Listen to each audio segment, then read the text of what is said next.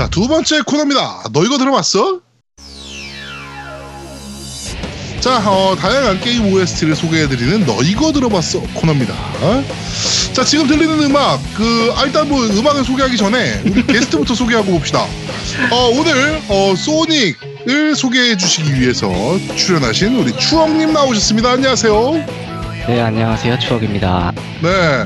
원래 엑스세트 매니아라는 얘기를 쓰셨잖아요. 그렇죠. 예, 원래 그랬죠. 네. 왜 갑자기 바꾸신 겁니까? 이게 쓰기도 불편하고 좀 이상한 이름 같기도 하고 그래서 그냥 좀 바꿔봤는데요. 네. 작명 센스가 좀 떨어집니다, 원래. 근데 전 엑세트 매니아가 더 익어가지고 그 뭔가 좀 있어 보여서 더 좋았었는데 아, 있어 보였나요? 별뜻 네. 없는 건데요. 네.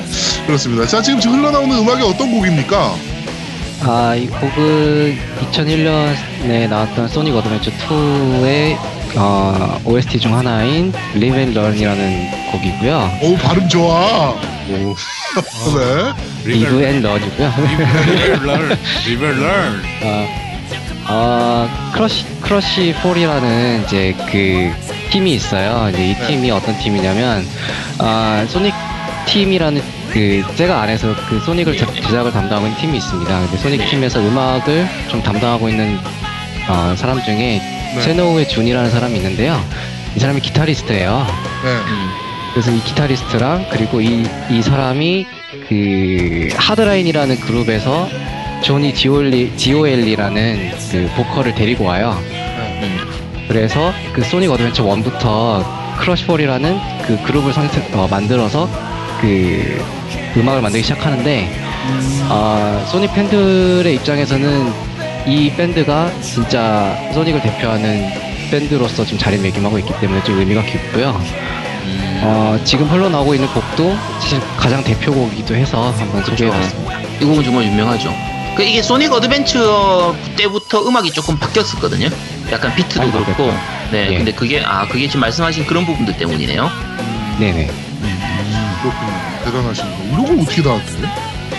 덕후니까. 그냥 어쩌다 보니까, 네. 덕후라서 그래. 덕후라서. 자, 끝까지 한번 들어보고 오시죠. 네.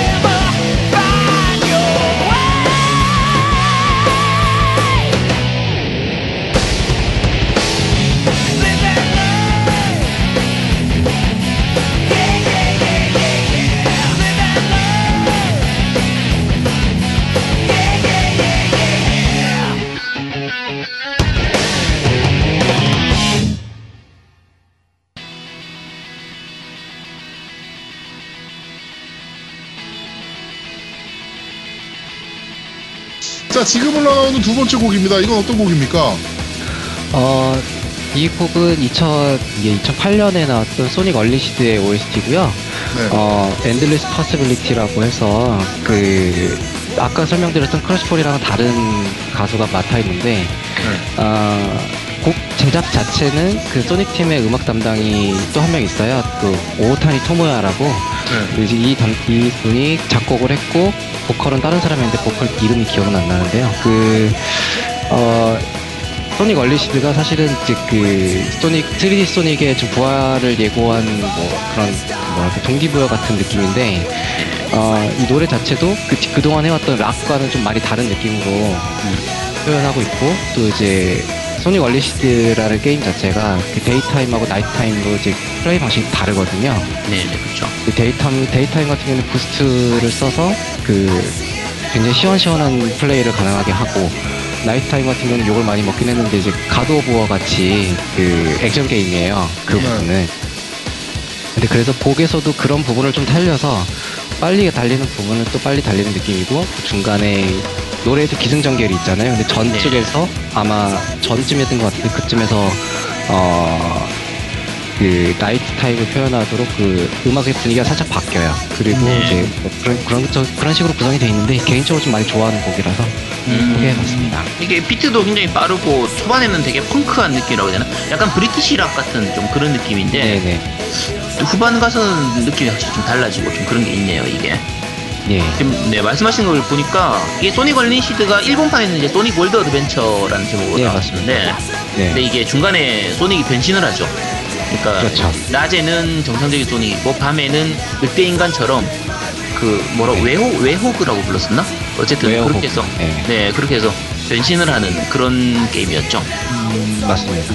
그 부분 때문에 욕을 많이 먹긴 했었어요. 네. 어우, 대단하십니다, 두 분이. 아주. 북치고 장구치고 둘이서 아주 그냥. 네. 자. 네, 그럼 마저 듣고 오시고요. 네.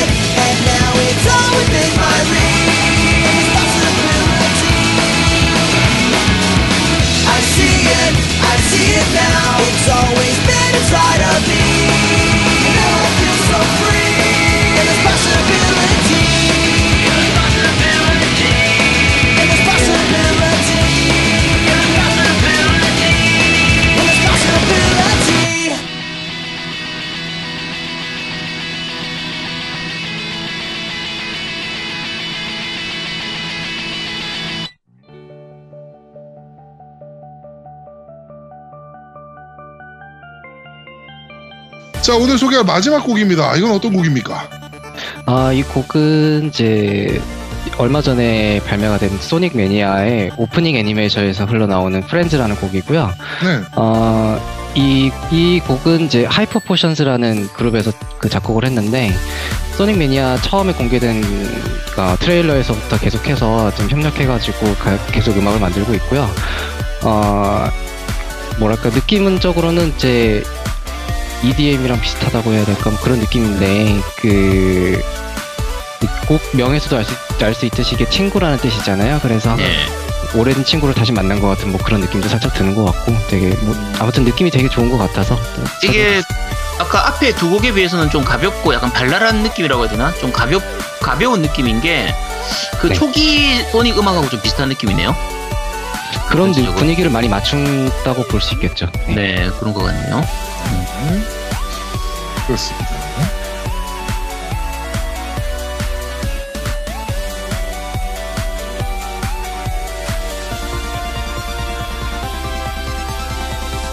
자, 어, 게임 OST를 소개해드리는 너 이거 들어봤어 코너를 진행해봤습니다. 우리 추억님, 어우 대단하시네요. 잠시 후에 있을 소닉 특집 정말 기대가 됩니다. 아, 기대 네. 많이 하지 말아주세요. 네. 자, 오늘 추억님을 모신 게 이제 오늘 할 게 이제 소닉 특집이기 때문에 네네. 제가 소닉은 전문가가 아니라서 진짜 네. 전문가를 모셔야 된다. 네. 제가 뭐 제가 뭐 그냥 한 주 또 날로 먹기 위해서 그런 게 아니라 방송국에서 제가 뭐 그냥 뭐 숟가락 얹는 게 버릇이 돼가지고 그래서 그런 게 아니라 진짜 네. 제대로 된 전문가를 좀 모셔야. 그래서 자꾸 이번 주에는 게스트 누구 섭외할 거냐고 저한테. 네. 네. 알겠습니다. 자, 그럼 잠시 후에 뵙도록 하죠. 자, 마지막 코너입니다. 그런데 말입니다. 추억님과 함께 추억하는 소닉의 추억! 자, 어, 앞에 소개해드렸던 우리 어, 추억님을 모셔놓고 소닉에 대해서 지금 얘기를 한번 해보도록 하겠습니다. 이번에 소닉 매니아도 발매를 하기도 했고 소닉에 대해서 지금 얘기를 좀 한번 해보도록 하겠습니다. 자, 우리 추억님 네, 어쩌자고 소닉을 이렇게 좋아하시는 겁니까?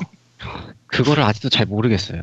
어... 이 뭔가 뭔가에 사람이 뭔가에 꽂히면 네. 뭔가 그 논리적인 이유가 있어야 되는데 그런 게 사실 잘 모르겠더라고요. 암만 생각해봐도 음, 그냥 그냥? 자연스럽게 끌리는 뭐 그런 느낌. 네, 아, 어, 마리오가 좋아요, 소닉이 좋아요. 소닉도 좋습니다. 어, 대단하십니다. 소, 닉 시리즈는 다 해보셨어요? 다 해보지는 못했지만은 거의 다 네. 해본 것 같아요. 네. 아 이제 오늘도 한 한 주 쉬어 가겠네. 아, 자, 그럼 소닉에 대해서 얘기를 좀 한번 해보도록 하지요. 네. 자, 소닉 뭐 언제부터 즐기셨던 거예요?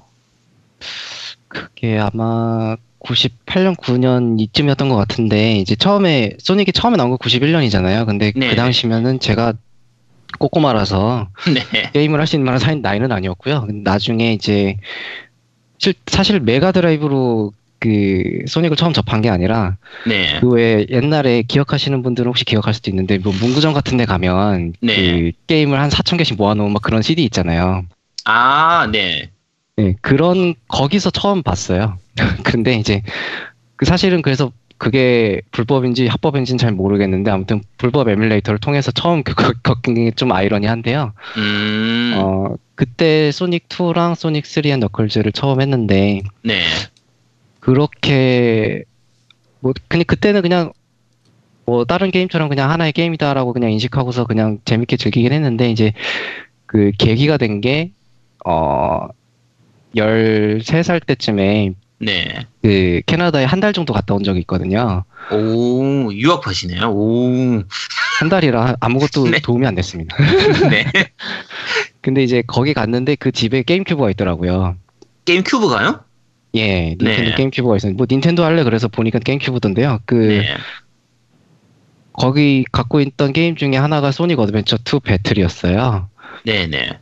그래서 이제 사실은 국내에서는 소닉에 대한 정보 같은 게 사실은 많이 없다 보니까 네. 그냥 그냥 그렇게 흘러가는가 보다 했는데 이제 거기서 보니까 계속해서 나오고 있었던 거더라고요. 그래서 그렇죠. 그때부터 관심을 많이 갖게 돼가지고 또 찾아보고 하다 보니까 또 더 좋아하게 됐던 것 같아요.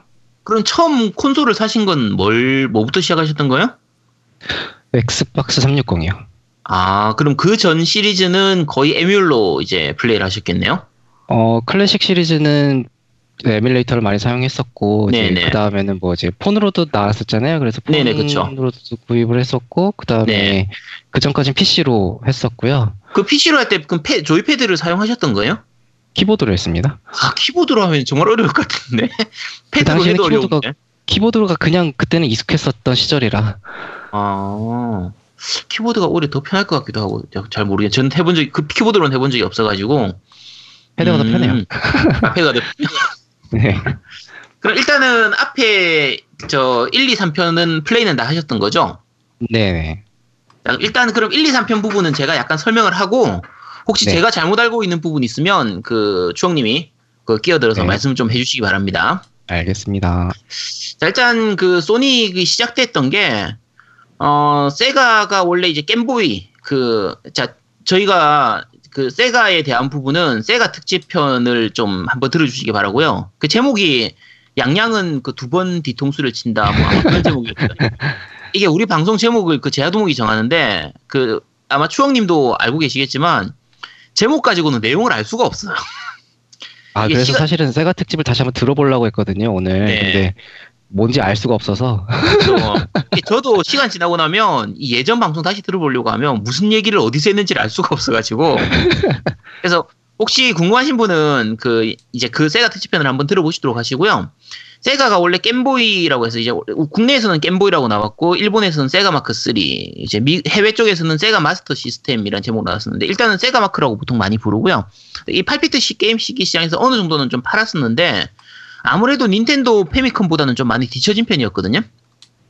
이제 그거를 역 이제 뒤집기 위해서 메가드라이브를 이제 슈퍼패미컴보다 먼저 내놨어요. 16비트 게임기를 먼저 내놓고 아케이드 쪽에서 성공했던 그 세가 게임들을 이식해 오면서 시작은 좋았어요. 시작은 좋았는데 이게 아케이드 게임을 이식작은 좋은데 메가드라이브 하면 딱 떠오를 만한 게임 이게 좀 부족했던 거죠. 한방 페미컴 하면 딱 바로 이제 마리오 딱 떠오른단 말이에요. 근데 이제 그런 부분들이 좀 약하고 특히 이제 세가 쪽 같은 경우에는 캐릭터가 약해요. 우리가 닌텐도 하면은 딱 캐릭터가 바로 떠오르거든요. 예를 들면 노미님 같으면은 기- 닌텐도 하면 어떤 캐릭터 생각나요? 슈퍼 마리오. 그렇죠. 딱 마리오. 어, 음. 또 링크. 그다음에 아 무슨 링크야? 야, 걔도- 젤다라고 해야지. 그치. 어 젤다. 어 그리고 그치. 또 나오는 게 그거잖아. 저기 뭐냐 뭐냐 그거 하나 더 있는데. 동키콩. 그치, 동키콩 있고. 아 그 고현님은 포켓몬 포켓몬 포켓몬. 커비, 포켓몬. 어. 그러니까 이런 식으로 제, 닌텐도 하면 캐릭터들이 정말 잘 살아 있어요. 뭐 요시도 마찬가지고. 그러니까 우리가 마리오 할 때 마리오뿐만이 아니라 거기에 나오는 루이지라든지 피치라든지 쿠파, 와리오 와리오 이런 게- 와리오를 빼버리면 네. 또안 되죠. 그렇죠. 와리오까지 와리오만으로 독자적으로 게임도 많이 나오고 했으니까 이런 네. 게- 요즘 닌텐도가 아미보로 돈 어마어마하게 벌고 있잖아요.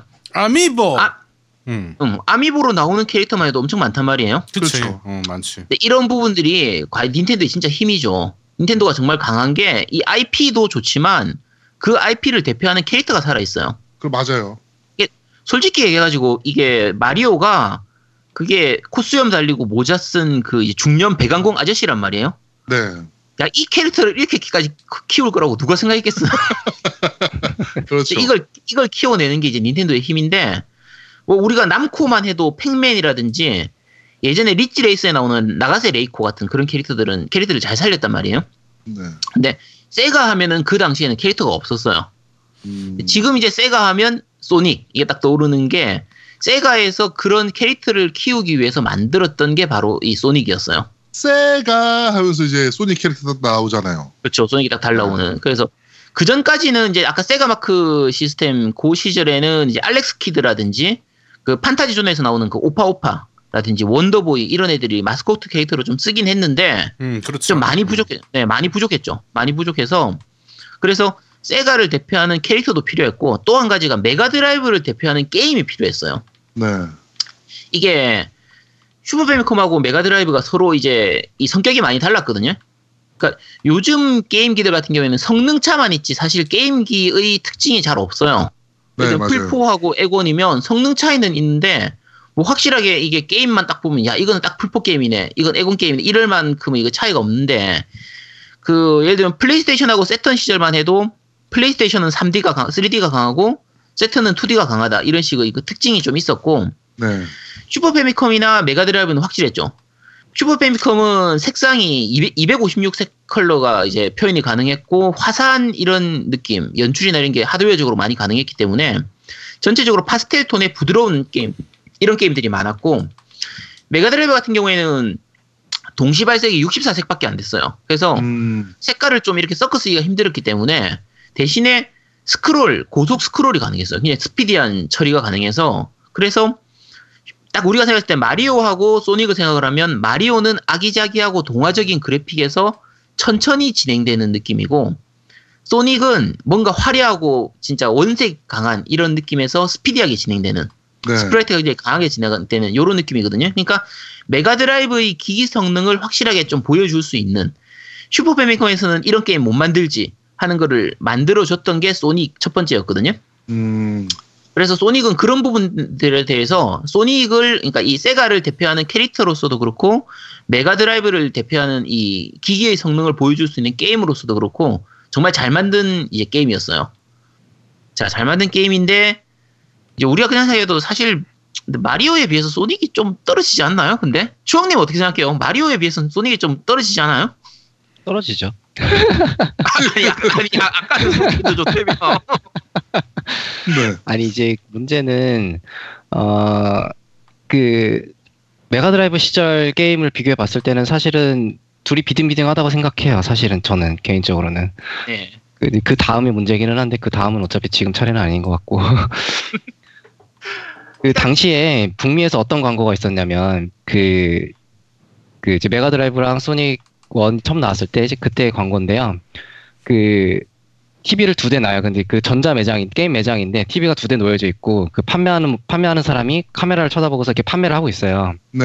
근데 이제 판매를 하는 사람이 슈퍼마리오 월드 월드가 있었거든요. 맞- 한쪽에는 슈퍼마리오 월드였고 한쪽에는 소닉 원이었어요. 근데 이제 네. 슈퍼마리오 월드를 계속 막 광고를 하는 거 이거 사라고. 네. 근데 카메라가 자꾸 소닉 원 쪽으로 가요. 음. 음. 이게 보면 딱 봤을 때 슈퍼마리오 월드는 약간 파스텔 톤이라고 하셨지만 그런 그 뭐랄까 따뜻한 분위기면은 네. 이거 소닉 원 같은 경우는 되게 원색이라 되게 탁탁 튀잖아요. 그러니까 그렇죠. 그 기기 성능이 슈퍼 패미컴에 비해서 떨어지기는 했어도 잘 활용하면 이렇게 화려한 게임을 만들 수 있다라는 걸 좀 보여준 것 같고요. 음. 그 이제 아무리 팔아 아무리 팔려고 막 호객 행위를 해도 그냥 결국 소닉 원을 사가요. 음. 그런 방- 광고가 있었거든요. 그때 북미에. 어, 음. 어, 완전히 그런 CF가 있었어요? 어, 제대로 약을. 팔았네. 약을 팔았죠. 어, 마리오가 더 재밌는데. 네. 그 일단 마- 그 메가드라이브로는 소닉 1, 2가 나왔었고 1은 이제 다들 아시는 그거고 2에서 이제 테일즈 그 여우가 등장하죠. 네, 그, 네. 그 뭐, 꼬리를 프로펠러로 쓰고 있는. 네, 꼬리로 하늘 날아다니는 테일즈가 네. 나오고 이제 3탄에서는 너클즈 나오고 네. 나중에 이제 소닉 and 너클즈까지 나왔어. 소닉 and 너클즈가 사실 재밌었던 게 그 소닉 and 너클즈 그 팩 형태가 위에 팩을 하나 더 꽂을 수 있도록 돼 있었어요. 그래서 메가드라이브에다가 소닉 and 너클즈를 꽂고 그 위에다가 소닉 3 그 팩, 팩을 꽂으면 네. 그러면은 소닉 3의 그 스테이지를 소닉 and 너클즈 그 캐릭터로 플레이가 가능했던 그런 그게 있었거든요. 네. 약간 좀 특이한 형태였어요. 혹시 추억님 이건 해보셨나요? 요 게임들은 다? 다 해봤죠. 아 다 해보셨어요? 아, 아니, 소닉 예. 빤데. 아, 그렇지 안 해봤을 리가 없겠지. 어, 안 해봤을 리가 없지. 요 게임들 어땠었어요? 소닉님 그 추억님 느꼈을 때? 어 이제 각 작품마다 좀 특징적인 게 있는데 그 네. 이제 예를 들어서 지금 소닉이라고 했을 때 2D 소닉을 생각했을 때 보통 어 아래 버튼 누르고 점프 버튼 누르면 빨리 갈 것 같잖아요. 네. 아 네, 그쵸. 네, 스핀 대시를 쓰니까 빨리 갈 것 같은데 네, 소닉 1 같은 경우는 그게 없었거든요. 그쵸. 소닉 2부터 생긴 기술이기 때문에 소닉 1에 그 처음에 소닉 2랑 소닉 3를 먼저 접했던 사람들은 소닉 1에서 되게 답답해해요. 네. 음, 저도 굉장히 답답해했었고 그래서 소닉 1은 되게 재미없는 게임으로 생각을 했었거든요 예전에는. 음, 네네네. 근데 근데 이제 가만히 해서 해보다 보니까 느꼈던 게 소닉 1 같은 경우에는 지형 지물을 잘 이용하면은 음, spin dash 같은 게 사실 필요 없이 빨리 갈 수가 있어요. 그쵸. 뭐 예를 이게 들어서 이제- 네, 네, 예를 들어서 이제 그 2D 소닉의 좀 강, 강점이랄까 특징적인 게 어, momentum을 이용한 게임 플레이 방식이라고 보통 표현을 많이 하는데 네, 경사가 많이 져 있잖아요. 이게 다 네, 평지가 네. 아니잖아요. 뭐 예를 들어서 마리오 같은 경우는 평지가 많잖아요. 그 각진 네. 그런 이제 그런 레벨 디자인으로 돼 있다면 소닉 같은 경우는 곡선이 되게 많아요. 그렇죠. 그 그렇다 보니까 롤러코스터처럼 이렇게 뱅글을 네. 보는 것도 있고. 네. 맞습니다. 그 네. 롤러코스터 같은 거에서 이제 그 설명을 드리면 어 한 번 그냥 보통 사람들이 그냥 한 바퀴 그냥 돌고 가잖아요. 근데 네. 거기서 맨 위에 맨 위에서 점프를 누르면은 빠르게 내려와서 더 빨리 가요. 음, 그런- 그런 게 가능했었어요 예전에는. 네, 그런 특징적인 부분들이 있기 때문에 소닉 1 같은 경우에는 좀 더 팔 수 있는 요소가 좀 더 있다고 볼 수도 있겠고요. 음, 어 소닉 2부터는 이제 스핀 대시가 생기고 나서부터는 그런 거를 복잡하게 생각 안 해도 그냥 빨리 갈 수 있으니까 더 시원시원하게 플레이할 수 있었고 어 그때부터 이제 테일즈가 추가가 되니까 그 그때는 2인용이 가능했었어요. 2인용이라 하기 좀 애매하긴 맞아요. 한데 네, 이제 그 뭐 예를 들어서 형이 소닉을 하고 있고 뒤에서 동생이 그냥 그거 이제 테일즈 하고 있는 거예요. 그러면은 어 근데 카메라는 소닉에 주- 중점을 두고 있기 때문에 테일즈가 뒤쳐지면은 테일즈는 또 그냥 나가리 되는 거죠. 그쵸. 옆에서 그냥 도와주는 helper 역할이죠. 그렇죠. 근데 네. helper가 그, 그 당시 테일즈는 플레이어가 조정할 때는 날 수가 없었어요. 네, 네. 음, 이제 소닉 3를 해보신 분들은 이제 아시겠지만은 테일즈가 날고 그 거기에 소닉이 점프를 하면은 이렇게 매달리거든요. 네, 그러면 네. 이제 소닉을 위로 올려 보낼 수가 있는데 그렇죠. 소닉 2는 또 그게 없어요. 근데 그런 네. 부분은 또 어떻게 보면 단점일 수 있겠지만 그 그리고 소닉 3 같은 경우에는 좀 맵도 크고 다양하고 뭔가 즐길 거리가 되게 많고 네. 대신에 소닉 3 단품만 보고 놓고 봤을 때는 소닉 1이나 2나 2에 비해서 볼륨이 작게 느껴질 수도 있어요. 음. 왜냐면 스테이지 그 이제 보통 zone을 zone이라고 표현을 하는데 이 네. zone이 소닉 3에서 제가 기억하기로는 6개인가밖에 없거든요. 6개인가 네. 7개밖에 없거든요. 네. 음, 굉장히 작네요, 소닉- 그러면. 굉장히 작죠. 그 대신에 네. 스테이지 자체는 그 규모 규모가 큰데 그 개수로 네. 놓고 봤을 때는 얼마 안 되잖아요. 근데 네. 이제 뭐 예를 들어서 소닉 1이나 2 같은 경우에는 소닉 2가 아마 열몇 개였던 것 같고요. 네. 소닉 1이 10개가 채 안 되긴 했는데 그렇게 따져도 어쨌든 개수로 따졌을 땐 소닉 3가 적잖아요. 음, 그런 그러네요. 면에서는 어떻게 보면 실망을 할 수도 있는 부분인데 이 실은 소닉 3가 사람들이 알고 있기로는 소닉 3 단품만 알고 있진 않아요. 네. 소닉 3엔 너클즈로 이해를 하잖아요. 네네. 소닉 3엔 너클즈가 사실은 완전체 소닉 3인 거예요. 네, 두 개 합해가지고 3라고 봐야겠네요. 그렇죠. 원래 제작 네. 단계에서도 그게 완전한 소닉 3로 생각해서 그렇게 제작을 했던 건데 문제가 네. 규모가 너무 커져 버리니까 그 카트리지가 네. 예전에는 되게 비쌌잖아요. 아, 근데 이제 카트리지를 다 담으려고 하니까는 부족해요 용량이. 그래서 네. 비싸 비싼 카트리지를 써서 이걸 다 담을 거냐 음. 아니면 나눠서 따로 팔 거냐 이제 그걸 결정을 했던 건데 어 결국은 나눠서 팔았죠. 네. 그래서 이제 소닉 and 너클즈가 그래서 그 위에 달수 그 다시 또 게임팩을 꽂을 수 있게끔 그렇게 디자인이 그래서 그렇게 된 거고요. 음. 음, 소닉 and 너클즈가 또 재밌는 게 어 거기다가 소닉 3를 넣으면 소닉 3 완전체가 되는데 거기에 다른 소닉 게임을 넣으면 또 뭔가 효과가 있을 것 같잖아요. 네. 그러면은 소닉 2를 꽂았을 때는 어떤 효- 효과가 있냐면 음, 소닉 2를 너클즈로 플레이할 수 있는 거예요. 네네.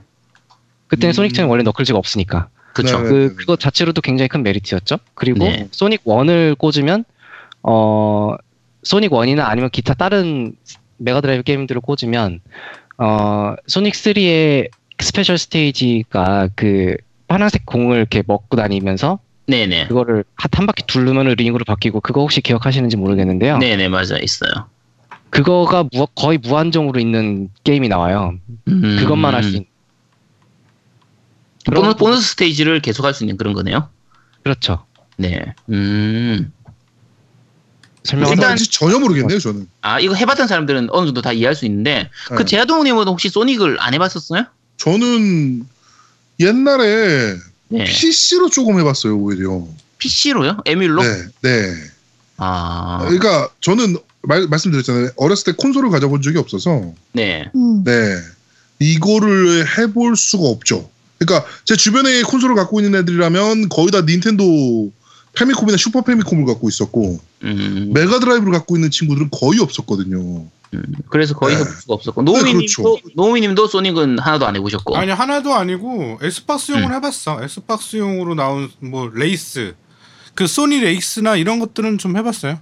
아, 소닉 라이더즈나 뭐 트래, 어. 트랜스폼 이런 이쪽으로 하셨구나. 어 그쪽은 많이 했었어요. 그 그거 말고 소닉에서 또 엑스박스 360 하나 나온 게 있었는데 나 그거 하다가 낙오한 게 하나 있었는데 몇 편인지 모르겠고. 그 게 아까 언리시드나 어 아니면 그럴 거야, 그럴 거야. 어, 어 그럴 뭐 거야 아마. 이름이 이상했어. 음. 아, 제가 그래서 추억님을 모셨습니다. 네. 네. 이놈의 이놈의 고유님은- 이놈의 MC. 저는 유치원 때인가 음. 초등학생. 초등학생 때 음. 했던 것 같아요. 음, 어, 한 기억은 있고 오늘 또 소니 매니아 다운 받아서 했는데 네 음. 그렇습니다. 근데 그러면 고요는 소닉이 좋아, 마리오가 좋아? 저요? 어. 마리오요. 아, 그래. 이게 마리오 최고라니까. 아, 이게 그러니까 참 마음이 아프다. 음. 외롭네요. 네. 그런 거예요. 네. 네. 일단 그 메가드라이브 나왔던 다른 게임 조금만 더 소개하면 그 소닉 3D 블래스트라는 게임도 있었어요. 네. 이게 이건 기존 소닉하고는 다르게 3D로 이렇게 quarter view라고 부르나요? 이렇게 대각선에서 보는 부분으로 이렇게 표현되는 건데 나름대로 재밌는 게임이었고요. 어, 이 메가드라이브 치고는 굉장히 사- 잘 만든 게임이었어요. 사양적으로 스크롤도 되게 좋은 편이고 3D인데도 이제 사양 3D처럼 보이는 거죠. 유사 3D처럼. 이렇게 해놓은 건데 지금 제가 말씀드린 게임을 지금 하고 싶으면 뭐 emul로 하셔도 되는데 그 스팀에서 세가 메가드라이브 앤 제네시스 컬렉션이라는 게 있어요. 그거 구입하시면 메가드라이브용 다른 게임들 그 메가드라이브 대표작들 있죠. 예를 들면 뭐 수왕기라든지 보난자 브로스, 뭐 에이, 에일리언 스톰, 황금도끼, 뭐 베어너클, 뭐 샤이닝 포스 이런 것까지 다 포함돼서 그 판매를 하고 있거든요. 아 그걸로- 황금도끼. 음 죽이지 황금. 음, 그걸로 구입하셔도 돼요. 그게 6만 6만 얼마였던 것 같은데 조금 정가 주고 사기엔 조금 비싼 편이니까 뭐 나중에 할인할 때 기다려가지고 구입하셔도 되고 그렇게 구입하면은 정상적으로 구입하실 수 있습니다. 구입해서 하시면 되고 어 다음 넘어가서 이제 세턴 시절인데 그때도 말씀드렸지만 세턴에는 아예 소니 게임 자체가 안 나왔어요. 이제 맞습니다. 그나 아, 네 그나마 그래요? 나온 게 네 그러니까 세턴이 망한 북미에서 실패한 가장 큰 이유 중에 하나가 이 소닉이 안 나왔다는 부분이었어요. 그러니까 소닉 잼이라고 해서 나오긴 했는데 그게 뭐냐면 1, 2, 3하고 아까 너클즈의 합본이에요. 그러니까 메가드라이브로 나왔던 게임들 합본이었고 그리고 나왔던 게 소닉 R이라고 해서 레이싱 게임이 나왔었어요. 근데 요거는 그냥 마리오 카트 흉내 내다만 그런 게임이라서 네. 뭐 별로 말할 얘기도 없었고 그 소닉을 만들었던 소닉 팀은 오히려 나이츠를 만드느라고 소닉은 안 만들었어요. 그래서 새턴에서는 별로 얘기할 게 없고요. 어, 그 다음에는 이제 게임 기어용, 이제 우리 이제 미니, 미니 게임보이라고 했나요?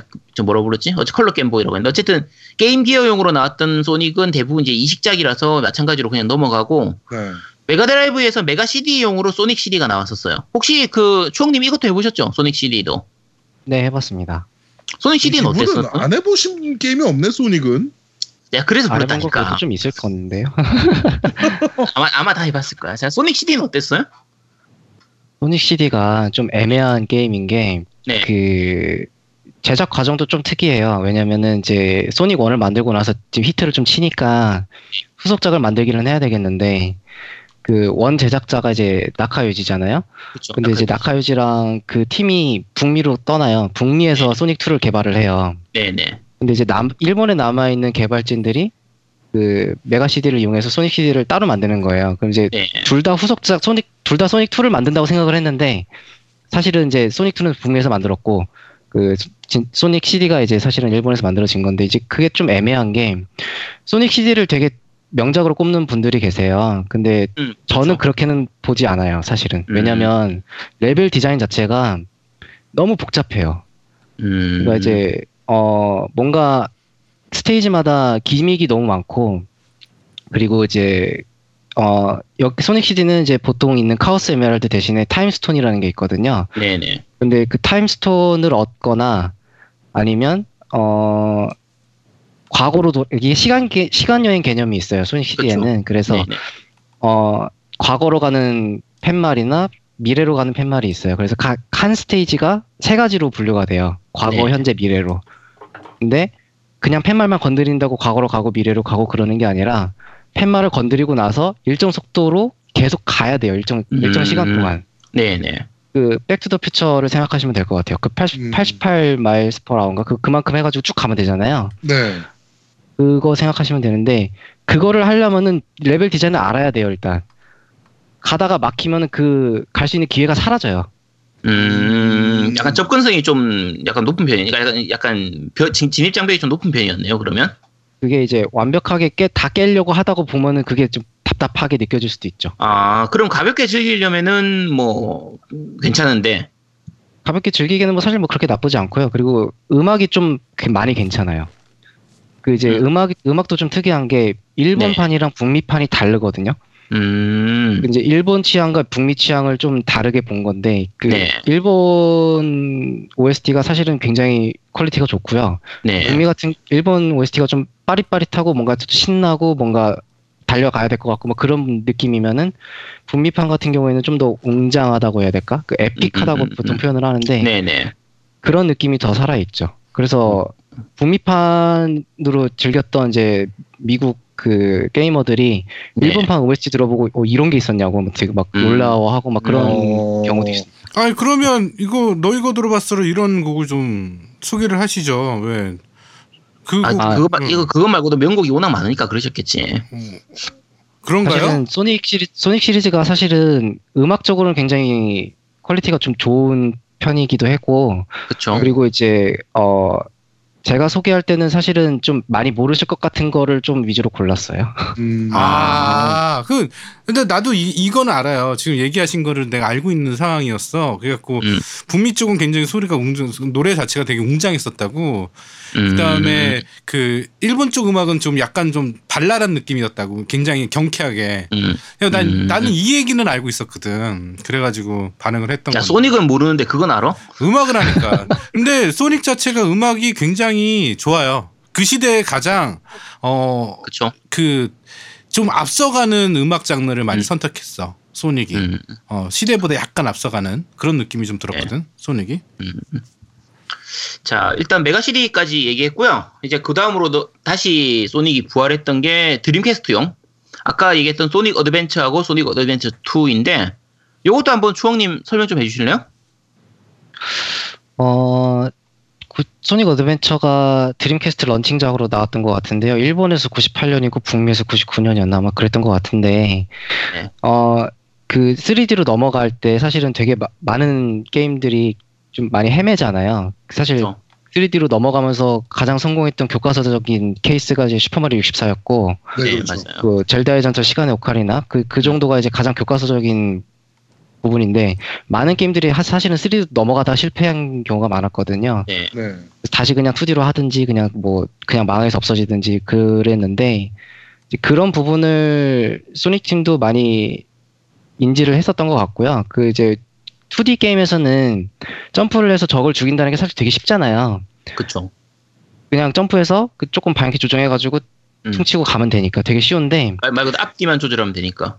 그렇죠. 네. 근데 3D로 넘어가려 넘어가서 해보니까 조절이 잘 안 되는 거예요. 그쵸? 네. 이게 생각해야 될 게 너무 많으니까 이제 앞으로 갔다 옆으로 갔다 막 이래야 되니까 이거를 그냥 점프만으로 얘를 통 건드려서 한다는 것 자체가 너무 힘든 거예요. 그래서 소닉 팀에서 생각해냈던 게 호밍 어택이거든요. 네. 그래서 애 점프를 누르고 다시 점프 버튼을 누르면은 그 적에게 그냥 자동 고정돼서 바로 공격을 하게끔. 네네. 그게 그래서 그 이후로 어 3D 소닉에서는 거의 어 거의 항상 들어가죠. 대표적인 대표적인 기술이었죠. 그 다음부터는. 네 네. 그래서 그렇게 그 기술이 새로 생기고 그 다음에 소닉 어드- 어드벤처가 좀 특이했던 게 캐릭터가 여섯 개예요. 네, 그쵸. 여섯 가지 플레이 스타일을 가지고 있고 여섯 가지 네. 스토리를 스토리가 진행이 되고 결국 하나로 모인다는 뭐 그런 내용인데 네. 전체적인 스토리 자체는 좀 되게 어 예전에 그 발랄했던 그런 분위기보다는 약간 좀 진지한 분위기가 좀 많이 가미가 됐고요. 네, 약간 암울한 느낌도 좀 있었던 것 같은데. 암울한 느낌도 있죠. 그 네. 마지막 보스, 마지막 보스 끝판왕을 생각해 봤을 때는 사실은 그 가만히 생각해 보면 굉장히 큰 재앙이거든요. 네. 게임이니까 큰, 크게 생각이 와닿지 않을 수도 있, 있기는 한데 그 소닉 어드벤처를 기점으로 해서 좀 약간 serious한 느낌으로 네. 많이 3D 소닉은 그런 쪽으로 많이 진행을 많이 하곤 했었습니다. 그쵸. 나머지 저- 시리즈도 그렇고. 근데 이게 제가 소- 어, 그 소닉 어드벤처 할 때 그 소닉 특유의 그 스피디한 느낌 있잖아요. 그런 네. 느낌은 3D로 잘 살려냈는데 이게 문제가 중간에 아까 얘기한 것처럼 테일즈라든지 다른 캐릭터를 할 때도 마찬가지고 네. 중- 이게 제목에 어드벤처가 붙어 있는 것처럼 이게 오픈월드라고 하긴 좀 그렇고 중간중간에 시내라든지 도시에서 음. 이렇게 돌아다니면서 NPC들하고 대화하고 뭐 이렇게 이벤트 진행하는 부분들이 있잖아요. 어드벤처 모드라고 해서 있죠. 네. 근데 그게 좀 오히려 흐름이 끊겨가지고 loose해지더라고요. 저도 그 부분은 별로 안 좋아해요. 그래서 그 그쵸. 이제 어드벤처 1이랑 2가 다른 점이 그 부분인데 네. one 같은 경우에는 그 어드- 어드 벤처적인 그 모험을 한다라는 그런 거를 좀 살리고 싶어서 그런 네. hub world를 좀 만들었던 것 같은데요. 네. 이제 사실은 이게 언어 장벽이 생길 수도 있어요. 여기서 그렇죠. 맞아요. 네.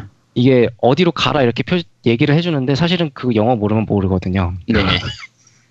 그 어디로 가긴 가야 되는데 뭘 어떻게 하라는 얘기인지 모르겠는데 거기 간다고 해서 되는 게 아니라 뭘 또 가지고 와야 되고 뭐 이런 경우가 생기거든요. 맞아요. 요즘 게임 같으면 이게 화살표로 지도에 표시라도 해주고 이렇게 있는데 그때는 그런 것도 없어가지고 게임 진행이 안 되는 경우가 많았어가지고 오히려 정말 언어. 장벽이 예, 더 네. 어, 오히려 언어 때문에 아이러니하게도 그런 것 때문에 좀 플레이하기 어려웠던 경향도 있었을 것 같고요. 그렇죠. 그리고 여섯 가지 플레이 스타일이 있, 있다고 말씀을 드렸는데 네. 어, 여섯 가지 플레이 스타일이 다 재밌진 않아요. 그렇죠. 맞아요. 그게 솔직히 말해서 그 사실 사실은 그 소닉 부분은 굉장히 잘 살려냈고 제, 굉장히 재밌 재밌는데 네. 어 테일즈도 마찬가지고 너클즈도 마찬가지고 그그 3인방은 사실 제일 잘 살렸어요. 그렇죠. 테일즈 근데 그. 나머 그쵸. 근데 그 나머지가 문제인데 그 나머지가 어 에이미 그 소닉 네네. TV에서 처음 나왔던 그 이제 소닉 쫓아다니는 그 분홍색 네, 고슴도치가 여자애. 있어요. 네, 네. 네, 걔가 나오고 빅 더 캣이라고 좀 그- 그냥 되게 뚱뚱하게 생긴 그 고- 보라색 고양이 있고 음. 그 다음에 에그맨이 만든 로봇이 있거든요. 이 102 감마인가 그런데 어 완전히 달라요 스타일이 플레이가. 그렇죠. 그 일반적으로 생각하는 그런 소닉 플레이 스타일이 아니라 에이미는 일단 너무 느리고 어 빅 같은 경우에는 낚시를 해요. 음. 전혀 어울리지 않죠? 그렇죠. 그 그리고 어 아까 말씀드렸던 로봇 같은 경우에는 어 슈팅 게임이에요. 네. 그래서 그게 너무 많이 달라지다 보니까 이거는 잘 만들어 놓고 이거는 못 만들어 놔서 사실은 2분의 1만 재밌는 이런 상황이 벌어지거든요. 그렇죠. 그 소닉 어드벤처가 명작이라고 많이들 어, 생각하시는 분들이 있는데 팬 중에서도 네. 제가 보기에는 반만 반절만 재밌으면 사실 그게 명작이라고 보기는 약간 애매하다 그렇게 생각을 하거든요. 맞아요. 제 개인적으로도 소닉 어드벤처 1은 좀 별로였거든요. 2는 되게 재밌었어요. 네, 2는 맞습니다. 연, 연출도 정말 좋고 지금도 기억나기 그 돌고래 이제 이렇게 뛰고 한 점프하고 하는 그런 부분들이나 이게 2는 되게 괜찮았는데 1은 그다지 그렇게 재밌진 않았었거든요. 네네. 예, 일단은 그렇죠. 2는 제, 그 좋으셨 그 그리고 2 같은 경우에는 아까 얘기했던 그 어드벤처 모드도 사라지고 캐릭터 중에서도 좀 느려 터진 애들은 다 퇴출됐거든요. 삭제됐고. 그래서 확실하게 speedy, speedy한 맛만 살렸기 때문에 제 개인적으로는 2가 훨씬 재밌었던 것 같아요. 이제 음. 팬들 중에서도 많이 갈려요. one이 더 잘 만든 거냐, two가 더 잘 만든 거냐. 네. 결론이 안 나요. 음, 예를 들어서 one, 그 음악적인 부분으로 다시 돌아가면 원 네. 같은 경우에는 장르가 되게 다양하거든요. 네, 네. 어, 뭐 이제 재즈도 있고 뭐 오케스, 오케스트라는 없었던 것 같고 아무튼 되게 다양한 장르를 포섭하고 있는데 two 같은 경우에는 락이 위주예요. 네, 네. 그렇다 보니까 락을 싫어하면은 two의 음악은 별로 재- 별로인 거예요, 그냥. 음, 근데 이제 락을 좋아하는 사람도 사실은 다양한 걸 좋아하는 사람은 또 다양한 걸 좋아할 테고 그러니까 이제 그 음악적인 부분에서 그렇게 갈릴 수도 있고 어 게임 플레이 같은 경우에도 그 hub world를 좋아하는 사람들도 있었어요 그 음. 팬들 중에서는 네. 그렇다 보니까 two에서는 그게 갑자기 삭제가 돼 버리니까 이거 왜 없냐 이렇게 따지는 경우도 있었고 그렇죠. 어 그리고 이제 어 그제 아무튼 그런 부분 때문에 원이랑 투랑 많이 갈리는데 저 같은 음. 경우는 개인적으로는 투가 더 재밌었던 것 같아요. 네, 왜냐면은 저- 이제 아까 말씀드렸 말씀하신 것처럼 이제 연출력이 네. 그 뭐랄까 드라마틱하게 연출되는 부분이 많거든요. 그렇죠. 그리고 이제 원 같은 경우에는 그 얼굴 표정이 되게 이상해요. 음, 말할 맞아요. 때 네. 어, 되게 막 찡그리고 막 얘가 힘들어해요. 되게 네. 가, 가끔 보고 있으면은 근데 투는 입 모양도 다 맞췄고 음. 그 애들이 진짜로 대화를 하고 있고 진짜로 활동하는 것 같은 느낌이 들거든요. 그래서 그런 부분에 있어서 좀 더 몰입감이 좀 더 있었던 것 같고요. 그렇죠. 원 같은 경우에는 3D로 처음 만들다 보니까 약간 시행착오적인 부분들도 좀 같이 있었고 네. 개인적으로도 2가 완성작이라고 생각을 하고요. 자, 일단 뭐 여기까지는 이제 좋은데 이제 드림캐스트에서 나왔으니까 여기서부터 세가가 망했죠. 그렇죠. 그렇죠. 네, 거하게 이- 망했죠 아주. 네. 이제 이 이후로는 플레이스테이션이라든지 뭐 게임보이 어드밴스나 닌텐도 DS 이런 쪽이나 다른 게임들로도 많이 나오게 되고 약간 아쉬운 부분은 이 이후부터는 사실 외주 제작이 많아요. 세가에 직접 음. 제작한 것보다는 외주를 준 것들이 좀 많았고 메인 컨솔 그러니까 거치용 console로는 아까 소닉 어드벤처를 기본으로 한 3D 게임로 나왔었고 휴대용 게임기용 아까 얘기한 지- 게임보이 어드밴스나 DS용은 2D 스타일의 기존 소닉 스타일로 나왔었는데 네. 제 개인적으로는 이 2D 스타일이 더 좋아서 휴대용으로 나왔던 게임들이 더 재밌었거든요. 소닉 어드밴스드라든지 이런 쪽 게임들이 소닉 러쉬 이런 게임들도 그렇고 어 다른 MC들은 당연히 안 해보셨을 테고 안 그렇죠. 해봤죠? 그렇죠. 네. 안 해봤죠. 네 별로 네 별로 기대도 안 합니다. 기대를 하지 마세요. 네. 기대를 하고 그래. 그래. 아니 기대 안 했어. 내가 걱정하지 마. 기대 안 했어. 야, 추 추억님은 어때요? 이거 이쪽 게임들은 좀 다 해보셨어요? 그 GBA에서 나왔던 이제 소닉 어드밴스가 이제 그것도 3부작으로 나왔었고요. 그, 그 3부작 이전에 사실은 네오지오 포켓이라는 아 네네. 휴대용 게임기가 있었습니다. 네. 그 거기에도 소닉 포, 포켓 어드벤처라는 작품이 하나 있었거든요. 아 그래요? 네. 근데 이제 그것도 그게?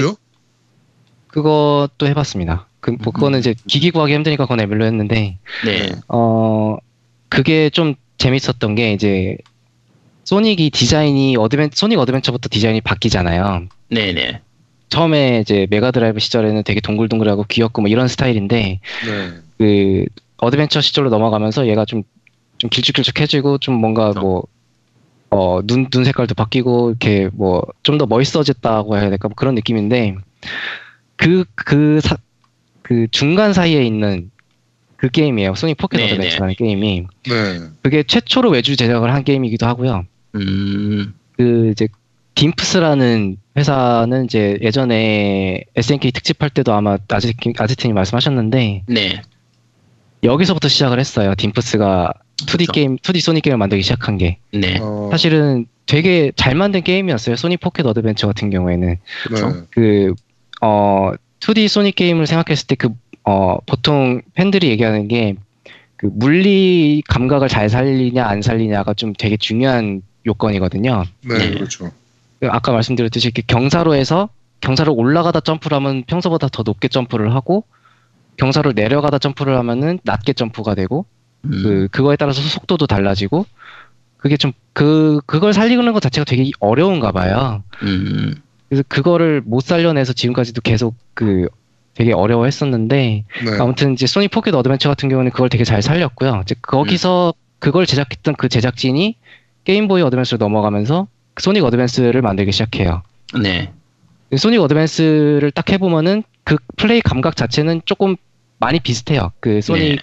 메가드라이브 시절 소닉 게임들하고 많이 비슷하고, 음 그리고 소닉 어드밴스 2, 3로 넘어가면서 그 느낌이 점점 사라지는데 음. 그 소닉 어드밴스 2 같은 경우에는 속도감을 더 살렸어요. 사실은 어, 어드밴스 1 같은 경우에는 platforming을 좀더 강조했다고 한다면 음. 어, 어드밴스 2 같은 경우는 스피드감을 더 살려서 음. 어, 대표적인 예로 보스전이 다 달리면서 해요.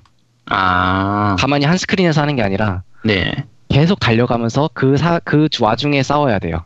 보스랑. 음. 그리고 소닉 어드밴스 3 같은 경우에는 거기서 또 바뀌어가지고 그 gimmick이 또 생겨요. 그 팀 플레이가 가능하게끔 돼 있어서 네. 어 소닉 2나 3의 너클즈에서 봤듯이 소닉이랑 테일즈가 같이 다니잖아요. 그쵸. 그 부분을 좀 더 살려내서 어 캐릭터끼리 결합하는 거에 따라서 능력치가 다 바뀌어요. 음. 예를 들어서 소닉을 파트너로 두고 테일즈가 메인 캐릭터면은 소닉을 불러왔을 때 더 빨리 갈 수 있게끔 boost를 쓰게 해주다든지 음. 그런 식으로 좀 다양화를 추구하기는 했는데 어 딤프스가 사실은 레벨 디자인을 썩 잘하는 편은 아닙니다. 음. 그 최초에는 괜찮았는데 점점 가면 네. 갈수록 좀 이상해지는 게 낭떠러지가 많아지고 아, gimmick이 좀 별로로 바뀌었네요. 그렇죠. 이 즉사하는 게 많아졌어요. 낙사하는 그런 부분이요. 낙사도 그렇고 그 아, 깔려서 죽는 것도 그렇고 네, 네, 끼어서 죽거나 빠져 죽거나 그런 거네요. 그렇죠.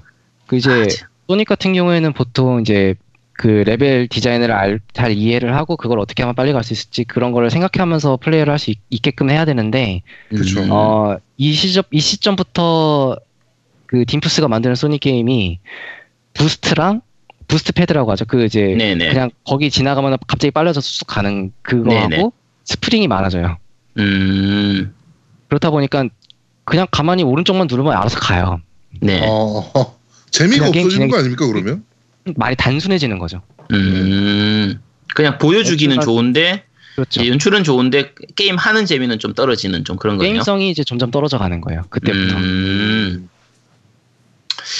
그러면 휴대용 게임기들은 이제 이렇게 몇 가지만 좀 얘기를 했고요. 거치형 게임으로도 이제 계속 나왔었죠. 예를 들면 소닉 히어로즈라든지 소닉 히어로즈 이제 플스 2하고 게임 큐브하고 이제 액박 초기 액박까지 다 나왔었고 뒤에 이제 섀도우 더 헤지혹이라고 해서 섀도우가 주인공인 걸로 나왔었고 그리고 소닉 더 헤지혹이 플스 3로도 나왔었고 혹시 이쪽 게임들은 다 해보셨어요? 어, 섀도우 더 헤지혹은 못 해봤고요. 네네. 어, 소닉 히어로즈랑 그 소닉 더 헤지혹은 해봤습니다. 요, 근데 이제 이쪽은 네. 여기, 여기 가 이제 흑역사죠. 그렇죠. 아 이게 정말 재미가 없어요. 소닉 히어로즈 같은 경우에는 컨셉은 좋았어요. 그러니까 캐릭터를 이제 예를 들면 스피드 타입하고 파워 타입, 뭐 비행 타입 이렇게 나눠 가지고 얘들을 실시간으로 교체하면서 플레이를 하는 거예요. 음. 아이디어 자체가 되게 좋았어요. 그래서 네, 그래서 플로 이 말 그대로 기본 그 아이디어는 좋은데 게임에서 그걸 제대로 못 살려가지고 별로 그 재미가 없었고요. 그리고 그 뒤에 나왔던 게 히어로즈 같은 경우에도 그 네. 낙사가 되게 많아서 그 팬들 맞죠. 사이에서는 낙사 히어로즈다 뭐 이런 별명도 있어요. 네. 아, 저 개인적으로 낙사 게임 너무 싫어하거든요. 게임에서. 저도 너무 싫어해요. 맥이 예. 끊기니까. 네. 아니야 낙사 음. 게임이 얼마나 괜찮은데 그 다크 소울 같이 긴장감이 있잖아 낙사 게임. 아니, 아, 씨, 그런 그 정도 수준이 아니라 예를 들면 그 플스 2로 나왔던 게임 중에서는 시노비라든지 쿠노이치 이런 게임들 이제 네. 시노, 시노비의 후속작들이에요. 진짜 낙사 때문에 정말 짜증났던 게임들이거든요. 맞아요, 맞아요. 이게 2D로 원래 나왔던 게임들이 3D로 나오면서 제일 많이 실수하는 것 중에 하나가 이 낙사예요.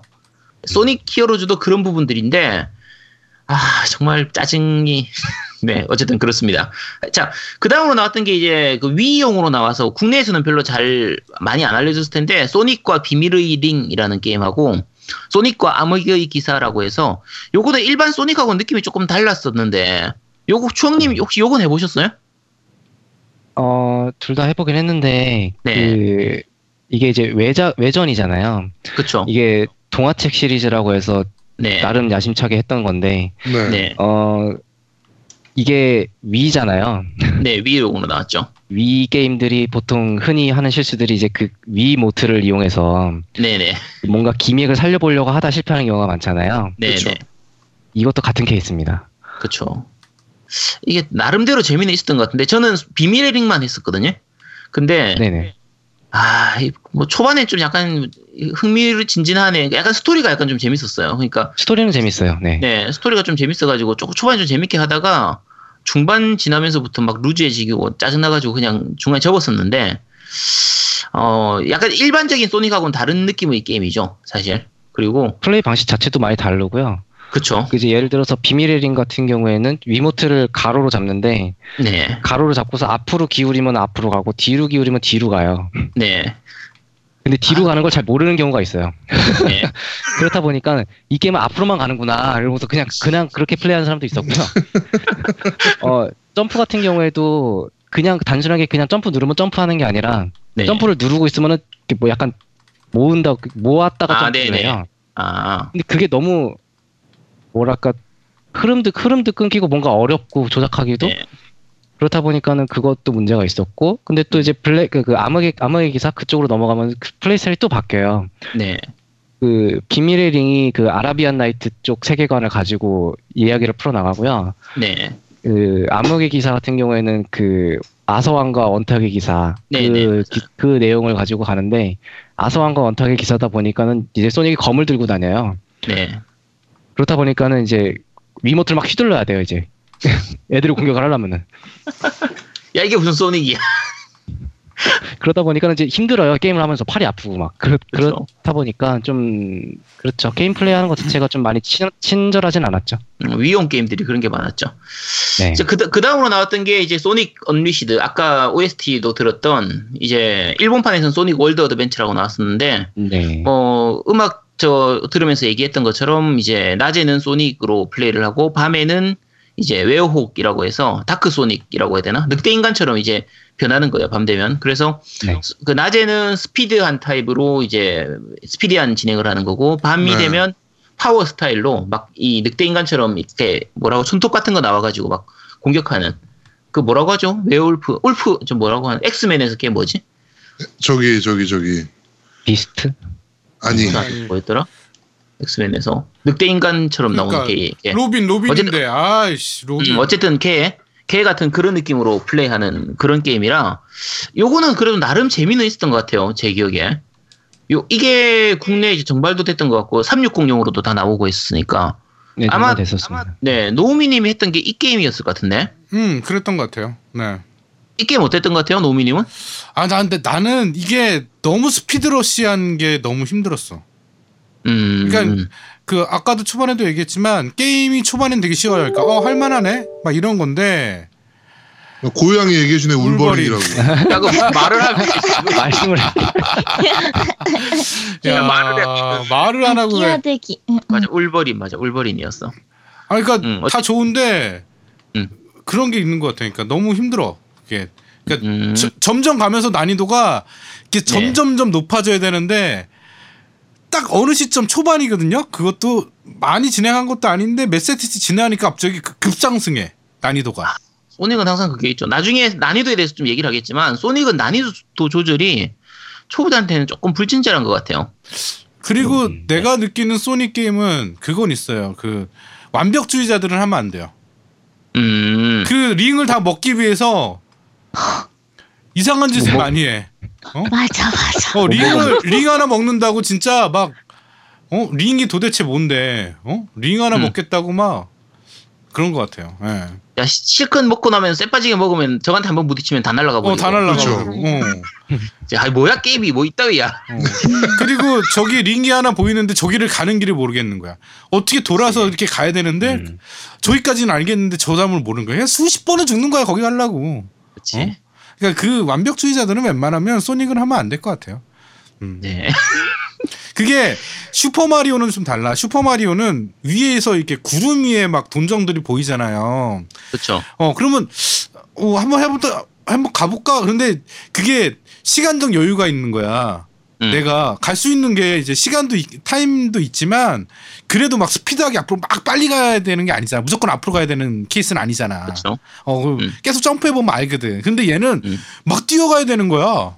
음, 계속 뛰어가야 되니까 그러니까 그게 너무 힘든 것 같아요. 음. 그렇죠. 난이도 부분에서는 나중에 다시 한번 얘기하도록 하죠. 네. 자, 어쨌든 Sonic Unleashed였고 그 다음 나머지 게임들 중에서는 이제 Sonic Riders 시리즈라고 하죠. 레이싱 게임 종류. 초반에는 Sonic Riders라는 제목으로 나왔었고 뒤에는 이제 소, 그 Sonic Sega All-Stars Racing이었나? 해서 Transformed까지 해서 나왔었는데 이게 레이싱 게임 치고는 제 개인적인 소감이에요. 레이싱 게임 중에서 이렇게까지 낙사가 많은 게임은 아마 제가 처음이었던 것 같아요. 맞아 낙사 진짜 많아. 이게 진짜 부스터를. 어 부스터를 걸려면 옆으로 돌아서 가야 되거든요. 평탄한 길이 그쵸. 아니라 벽을 네. 타고 가야 돼. 근데 부스터에서 빵 나가면서 네. 양쪽이 낭떠러지야. 왜냐면 그쵸. 이렇게 빙글 돌아야 되니까 이게 어떻게 보면 낭떠러지처럼 이렇게 묘사가 돼 있거든요. 무조건 떨어져. 폭포수 있는데 첫 번째 스테이지 있잖아. 그치. 거기도 아. 수도 없이 많이 떨어졌어요. 저는. 음. 추억님 어떻게 생각하세요, 이거? 그게 이제 Sonic Riders랑 지금 말씀하신 그 All-Stars Racing이랑은 좀 많이 다른 게임이라서 많이 다르죠. 네. 네 Riders는 뭐 딱히 얘기할 건 없는 것 같고요. 그 All-Stars Racing 같은 경우에는 그 나름대로 Mario Kart를 좀 따라해 보려고 노력을 한 건데 그게 두 작품이 나왔어요. 그냥 최초에 그냥 All-Stars Racing이 있었고 네. All-Stars Racing Transformed라는 게 나왔는데 완성도로 따지면은 후속작이 훨씬 낫습니다. 그게 맞아.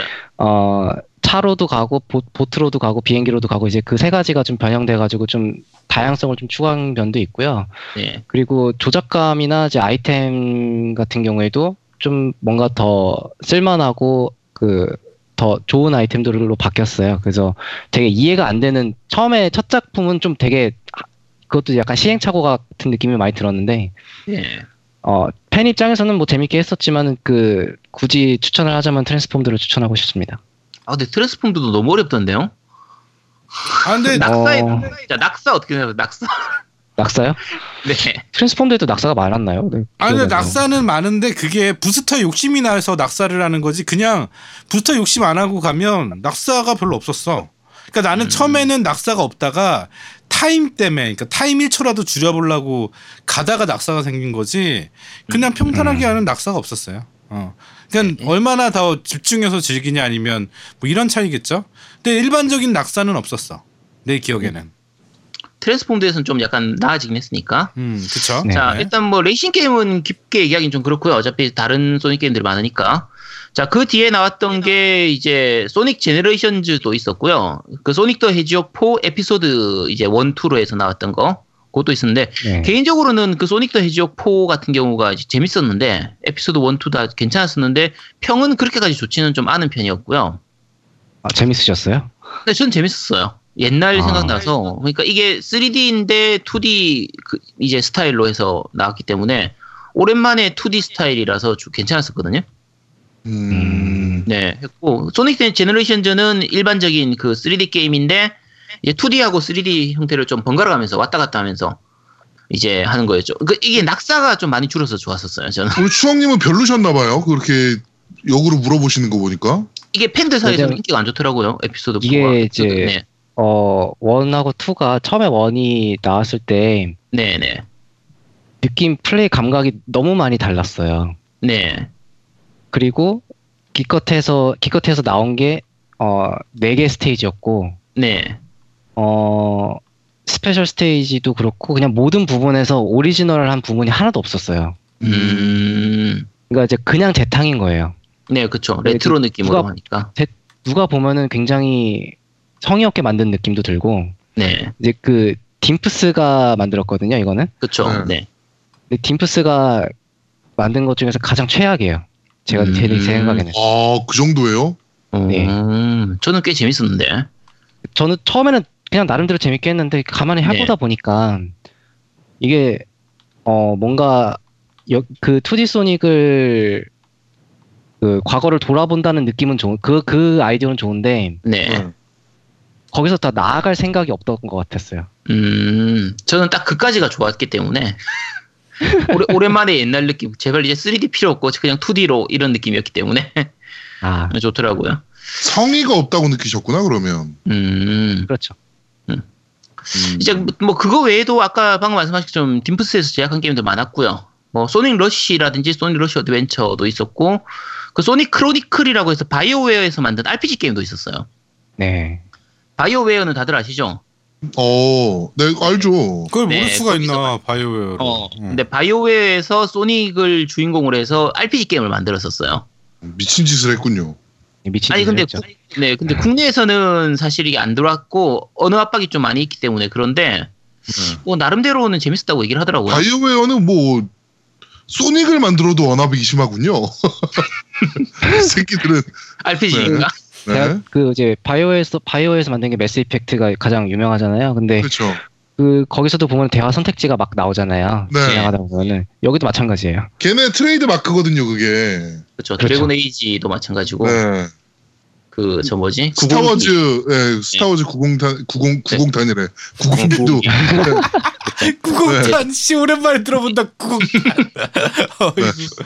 고요 고현님 90타 뭔지 알아요? 아니요, 몰라요. 모르죠. 야 진짜 이거 아- 몰라요? 이거 아재들만 아는 거라니까. 뭐지? 라면 몰라요. 90탄에 끓여야 제맛이지. 모르는데요? 저는 잘 모르겠는데. 90탄에 모를 수가 있지. 아 추억님도 몰라요? 저는 잘 모르겠습니다. 아 이름 이름이 추억인데 어떻게 90탄은 모를 수가 있지? 그러니까. 90 이름만 이름만 아, 본 거예요. 90탄이 옛날 연탄 있잖아요. 연탄이 스타일이 여러 개예요. 그 구멍이 여섯 개 뚫려 있다고 해서 90탄이에요. 그러니까 연탄이 크기가 이제 그 구멍 개수를 가지고 구분을 음. 하는 그런 게 있어가지고 아, 구멍이 아홉 개라고 해서 90탄이라고 불렀었어요. 예, 진짜 옛날 구- 연탄 연탄 아. 보일러 쓰는 음, 시기예요. 어, 번개탄 지금- 번개탄 쓰고 그랬을 때. 네. 음, 그치. 뭐 지금도 연탄 보일러 쓰시는 분들 많이 아직도 많이 남아 있긴 한데 음, 일반적으로는 좀 보기 힘드니까 요즘 분들은 음. 자 어쨌든 넘어가서 아재는 넘어가고 자 이제 나, 나머지 시리즈로는 뭐 이제 많이는 없어요 마리오 앤 소닉 올림픽 시리즈가 이제 대히트했지만 이건 소닉 시리즈라기는 좀 애매하고 음. 이게 그때 수- 이제 세가 특집할 때도 얘기를 했지만 세가 팬들한테는 참 마음 아픈 타이틀이죠 그러니까 게임 자체는 마리오 앤 소닉 올림픽 시리즈가 옛날에 세가로 나왔던 그 새턴으로 나왔던 데카슬릿이라는 게임이 있었어요 그거의 그냥 업그레이드 버전이에요 근데 음. 데카슬 혹시 데카슬릿 해보신 분 있으신가요? 없어요. 아무도 없겠, 네, 음. 아무도 없겠죠. 네, 기대 안 몰라요. 있어요. 음. 자, 이게 뭐냐면 그 그냥 올림픽처럼 이제 철인 10종 경기처럼 해서 이제 캐릭터들이 나와서 10가지 육상 게임을 하는 건데 누가 봐도 그냥 올림픽이에요. 근데 당시에는 세가가 이제 공식 이 라이센스를 안 땄기 때문에 네. 올림픽 누가 봐도 올림픽 같은 대회인데 제목 아, 올림픽이라는 이름을 못 쓰는구나. 올림픽이라는 이름을 못 쓰니까 데카슬릿이라는 이름으로 나와서 그냥 약간 병맛스러운 느낌의 게임이었고 네.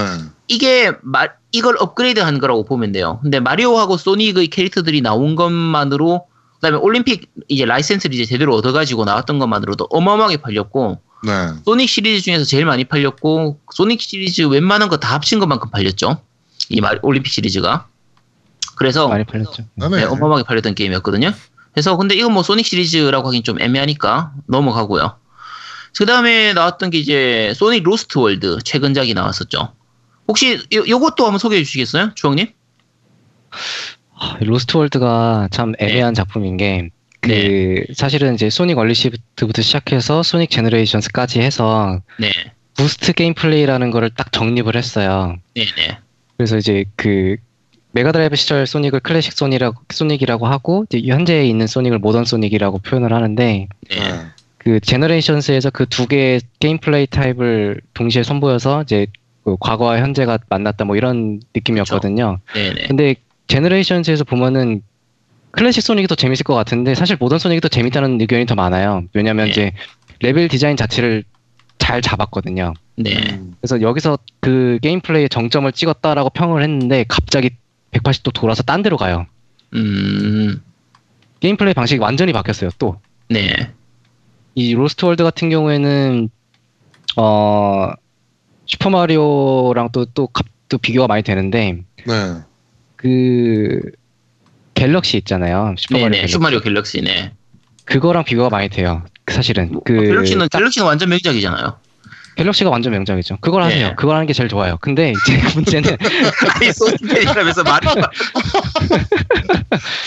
이 문제는 이제 너무 어 이것 로스트 월드도 사실은 뭔가 더 뭔가 진전을 더 해보려고 한생그 느낌은 드는데 네. 결국은 그냥 또 과거에 사로잡혀 있는 그런 타입이에요. 아, 그 레벨 디좀 힘들다 그- 이런 거네요. 그렇죠. 그 레벨 테마 자체가 네. 다 과거에 봤던 애 봤던 것들이에요. 음. 어디선가 다 봤던 것들이고 어 제너레이션스에서 보여줬던 그 뭔가 디테일한 그래픽 같은 건 다 버리고 이제 단순한 그래픽으로 또 바꿨어요. 네. 음. 그래서 배경 같은 게 그래서 뭔가 더 만화 같은 느낌 그런 느낌이 네. 더 많이 드는데 음. 그 분위기도 많이 다르고 게임 플레이도 다르고 그 이제 부스트가 사라졌으니까 그 대체할 만한 뭐가 또 생겨야 되잖아요. 그래서 네. 스핀 대시가 돌아왔는데 네. 그 스핀 대시를 쓰는 거 방법 자체가 좀 되게 애매해요. 음. 그 예전 같으면은 그냥 하고서 가면 되는데 이거는 계속 누르고 있어야지 가요. 아. 그렇다 보니까 좀 되게 복잡해지고 어 그리고 이제 스테이지별로 또 gimmick이 또 다 다르다 보니까 어 이, 이 게임이 뭘 하고 싶은 건지 잘 모르겠어요. 무엇을 잘- 성취하고 싶었던 건지 잘 모르겠는 거예요. 네. 네. 다, 네. 그래서 결론이 이제 마리오 갤럭시를 하자라고 하는 겁니다. 갤, 갤럭시를 하세요. 갤럭시가 제일 재밌고요. 그, 네. 그, 어, 여기서 로스트 월드에서 좀 눈여겨볼 만한 거는 이제 파쿠르 시스템인데, 네. 어, 파쿠르 시스템 이전에 설명을 드려야 될 게, 어, 보통 소닉 게임을 할 때는 그냥 아날로그 스틱만 움직이면은 움직이잖아요. 그렇죠. 그쵸. 그냥 꾹 누르고, 뭐, 예를 들어서 앞으로 가고, 누르고 있으면 그냥 앞으로 가면서 속도가 붙잖아요. 보통 네, 그렇게 네. 생각을 하잖아요. 근데, 그렇죠. 어, 이게 이제, 아까도 잠깐 얘기가 나왔지만은 너무 빨라서, 그 조종하기가 힘들다라는 의견이 있다 보니까, 그거를 보완하기 위해서 말도 안 되는 대책을 내온 게, 달리기 버튼을 만들었어요. 네네. 대시 버튼 같은 거라고 아, 보면 되네요. 어, 진짜로 달리기 버튼이에요. 왜냐면, 네. 그냥 아날로그 스틱만 움직이면 그냥 천천히 걸어요. 음. 되게 불편한, 느- 불편한 속도로 걸어요. 그러다가 네. 달리기 버튼을 눌러야 제, 제 속도로 가요. 네. 음. 그러니까 이제 0에서 10까지 속도가 있다고 하면은 0, 1, 2, 3, 4, 5, 6, 7, 8, 9, 10으로 이어진 그게 자연스럽게 속도가 올라가는 게 아니라 네. 0에서 갑자기 10이 돼요. 아. 조작이 좀 애매하네요. 조작이 애매해진 거죠. 그러니까 이제 음. 가- 원래 소닉 그 게임 스타일 자체가 간단함을 추구하는 거였는데 원래가 네. 그렇죠. 원래는 이제 마리오 같은 경우에는 이제 2D 마리오를 기준으로 설명을 드리면 달리기 버튼이 있고 점프 버튼이 있고 두 가지잖아요. 그렇죠. 그게 네. 끝이죠. 그걸 이제 달리기 버튼을 누르면서 점프를 하고 하는 건데 소닉은 그걸 단순화해서 그냥 점프 버튼만 하나만 놓은 거잖아요. 네네. 근데 그 거기서 돌아 그냥 완전히 후진을 해버린 거죠. 그 음. 원래 그 생각에서. 음. 근데 이제 그 달리기 버튼이랑 그 조합을 해서 만든 게 파쿠르 시스템인데 네. 그 보통 소닉 게임을 하다 보면은 이제 벽에 딱 부딪히면 그냥 딱 멈춰버리잖아요. 그쵸. 그러면은 이제 맥이 끊긴다고 생각이 들 수 있는데 그러면은 얘가 이거를 벽에 부딪혔을 때 자연스럽게 이게 벽을 타고 올라가면 어떨까라는 생각을 했대요. 네. 그럼 그거 재밌을 것 같은데? 네. 근데 이제 그게 문제가 뭐냐면 여기 이 레벨 디자인 자체가 어 다, 다른 소닉 게임처럼 이렇게 어 곡선 형태가 많고 뭐 디자인이 잘 돼 있으면 네. 그 시스템 자체도 굉장히 재미있었을 뻔했는데 문제는 음. 레벨 디자인 자체도 슈퍼 마리오를 많이 따라갔어요. 음. 그렇다 보니까 그 마리오는 계단 형식의 platforming도 있잖아요. 네네. 그렇죠. 소닉에선 전혀 어울리지가 않거든요. 그런 아. 형태의 platforming은. 그쵸. 근데 그, 근데 사람들은 빨리 갈 빨리 가고 싶으니까 달리기 버튼을 누르잖아요. 음. 근데 그러 가다 보면은 얘가 이제 계단마다 점프를 하면서 올라가야 되는데 계속 벽에 매달려가지고 자꾸 파쿠르를 해. 아.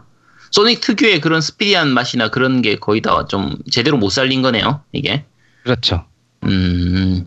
그러니까 자, 그게 별- gimmick이라고 하나? 그런 연계 관계가 별로 그렇게 좋지 않았다는 얘기인가요? object들과 그 달리기 요소에 관련된 그런 것들이? 그래서 그 이제 어떤 팬이 얘기를 한 게 달리기 버튼 같은 건 없애버리고 음. 그 버튼이 그냥 파쿠르 버튼이었으면 사- 문제가 다 사라졌을 거다. 아, 차라리. 아, 네. 아, 그것도, 그것도 맞는. 말이네요. 아, 네. 음. 알겠습니다. 아 근데 지금 소닉 얘기를 계속 하고 계신데 지금 네. 어- 얼마까지 얘기하신 거죠? 지금? 거의, 얼- 이제, 이제 거의 다 끝나가요. 아 그래요? 아 걱정이 돼서 네. 저는 방송 시간이. 네. 이제 나머지 게임은 그냥 생략할 거예요. 왜냐면 소닉 붐 시리즈라고 해서 미국 쪽에서 제작한 게 있긴 한데 이건 제가 한 번도 안- 못 해봤고 국내에서는 거의 안 알려졌기 때문에 넘어가고요. 핀볼 마세요. 게임, 네, 안 핀볼 게임이. 네. 아, 해봤어요? 아니요, 저도 안 해봤는데 할 생각도 네. 없어요. 어디 그다음에- 단호하다. 네. 뭐 핀볼 게임도 있고 빠찡코 게임도 있고 한데 이건 다 논외로 하고요. 그렇죠. 예, 자, 그런 거는 이제 뭐. 네, 이제 오늘의 하이라이트로 넘어가서 최근 최신작 소닉 매니아. 네, 소닉 매니아에 대해서 자 추억님의 소유감에 앞서서 고현님한테 한번 물어보죠. 자 플레이 해보니까 자, 고현님 어때요, 고현님? 아, 오늘 플레이를 한 50분 정도 해봤는데, 네, 처음에는 옛날 느낌도 나고 되게 좋은 거예요. 도트 네. 그래픽 그대로고, 네. 그리고 돈 먹을 때마다 짤랑짤랑 소리 나고, BGM도 똑같고, 돈이 최고야. 아무튼, 아, 그런 게 아니라, 그냥, 욕한다 이제 욕한다. 이제 좀만 더 하면 욕한다. 아, 아무튼 옛날 느낌 나면서 되게 좋은 거예요. 그래서 아 뭐지? 걔, 걔, 아, 걔 이름 누구더라? 그- 울버린, 울버린. 아니요. 테일즈. 테일즈가 너무 제가 옛날부터 테일즈를 되게 좋아했거든요. 네. 테일즈 보면서 아 테일즈 너무 귀엽다 이러면서 하고 있는데 첫 스테이지는 되게 쉽잖아요. 그래가지고 아 음, 쉽네 쉽네 이러면서 뭐야 벌써 끝났어? 이러면서 그러다가 심내야, 심내야. 어 쉽네 이러다가 어. 이제 스테이지 2에서는 어, 어, 어, 괜찮네. 뭐, 이 정도쯤이야 할 수 있지 하다가 스테이지 3에서 막혔어요. 그래서, 계속 소리 지르고. 어, 난이도가 진짜 팍 올라가요. 그쵸? 그래서 그게- 되게 깜짝 놀랐어요. 아까 하다- 저하고 얘기할 때 이렇게 얘기 안 했잖아요. 훨씬 더 경- 격렬하게 얘기했었는데 막 욕도 하고 이러면서 육도 문자 쓸 것 같아. 그때는 게임을 바로 하고 난 직후여서 그랬는데, 지금은, 네. 지금은 좀, 예. 괜찮아요. 자 이제 녹음하면서 약간 좀 안정이 되셨나 보네요. 네, 안정이 됐습니다. 아 녹음을 하니까 녹음을 하니까 말이 순화된 거고 아까는 이런 쌍 막 이러면서 아니에요. 어, 그래요. 이게 진짜 그게 그 케미컬 플랜트 존이었나? 그게 거기서 갑자기 난이도가 좀 올라가서 물에 빠져 죽는 부분도 있고 끼어서 죽는 부분도 있고 이러, 이래서 약간 난이도가 좀 올라가는 부분이 있긴 해요. 맞아요. 어 개인적으로는 제가 소닉에서 제일 마음에 안 드는 게 저 난이도 조절 부분인데 음. 자 소닉 매니아 진짜 소닉 매니아신 추억님한테 이제 소닉 매니아 리뷰를 좀 부탁드릴게요. 한번 좀 말씀해 주시겠어요? 어, 이게 이제 제작 다- 제작한 것 자체가 굉장히 신기한 케이스인 게 네. 그 아까 최초에 소닉 1하고 2하고 시, 소닉 CD하고 이제 말씀을 드린 부분이 있잖아요. 네. 근데 그게 그 게임들이 지금 현재 폰으로 또 있거든요. 그쵸. 근데 그 폰으로 나온 그 게임들이 사실은 초월이식이에요. 음. 그 원작보다 훨씬 좋아요. 사실 네. 그래서 소닉 1, 2랑 CD를 하고 싶으신 분들은 사실은 폰으로 하신 게 가장 좋거든요. 네. 음. 이제 그걸 만든 사람이 누구냐고 하면은 그 소닉 팬 게임계에서는 좀 유명한 사람인데 크리스천 화이트헤드라고 있어요. 네. 그 사람이 게임 엔진을 직접 만들었어요. 레트로 엔진이라는 엔진을 만들었는데 그거 엔진 자체가 소닉 팀에서도 해내지 못한 일을 하는 거예요. 그 메가드라이브 어. 시절에 그거 그거를 완벽하게 살려낸 거예요. 그그 네. 느낌 음, 자체를. 네. 그거 지금 그래서 세가가 이 사람을 고용을 해서 이걸 이식하자 해서 이식을 해서 그렇게 만들었고 음. 그 다음에 이 사람이 다음에 그 세가에다 제안을 하나 해요. 네. 소닉 디스커버리라는 프로젝트 명을 걸고 데모를 하나 보여줘요. 어, 그 데모가 그 아까 이제 막혔다고 하셨던 그 세 번째 스테이지인데 네. 그 이걸 딱 보고서 그 아 이거는 되겠다 딱 음. 판단을 해서 그거를 이제 만들기 시작했던 했던 건데 지금 소닉 팀 수장인 그 이이즈카 타카시가 이 게임 이름을 뭘로 할까 하다가 소닉 매니아라는 이름으로 딱 정했고요. 네. 그 소닉 매니아라는 이름 자체가 왜 그렇게 됐냐면 그 이 게임을 홍보할 때 홍보팀에서 그 얘기를 해요. by by the mania for the mania 그렇게 얘기를 하는데 매니아가 매니아를 위해서 만든 게임. 음, 맞아요. 그, 어, 그게 그럴 수밖에 없네. 그 사람이 네. 매니아니까. 그쵸. 그렇죠. 그게 딱 그 이제 소닉 소닉 팬들은 이거를 하면은 웃음이 떠나지가 않아요. 미소가 얼굴에서 미소가 떠날 수가 없어요. 어, 왜냐면은 곳곳에 그 추억들이 다 담겨 있거든요. 음, 그 예상치 못한 거 예를 들어서 이제 첫 스테이지에서 보스가 그 보스가 네. 어 사실은 소닉 2의 끝판왕이거든요. 네. 그런 식으로 이제 뒤트는 거예요, 자꾸. 음. 이 자꾸 예상을 못하게끔 뒤트는데 그게 되게 재밌어요. 그 팬 입장에서 되게 보자면은 그게 음, 어 아무것도 모르는 사람 입장에서 봤을 때는 어떻게 느껴질지 는 사실 저는 잘 모르겠는데 네. 어그 정성이라는 게 다 느껴지거든요. 그 음. 예를 들어서 그 처음에 딱 구동을 했을 때 소닉이 이렇게 한 바퀴 돌면서 이렇게 고- 그 손가락 까딱까딱 하잖아요. 네네. 그게 도트로 다 찍은 거잖아요. 그쵸. 근데 그 도트 찍는데 얼마나 걸렸는지 혹시 아세요? 아니요, 얼마나 걸리죠? 뭐, 그냥 대강 만들면 되지 않나요? 2주 걸렸대요. 음, 엄청 오래 걸렸네. 네.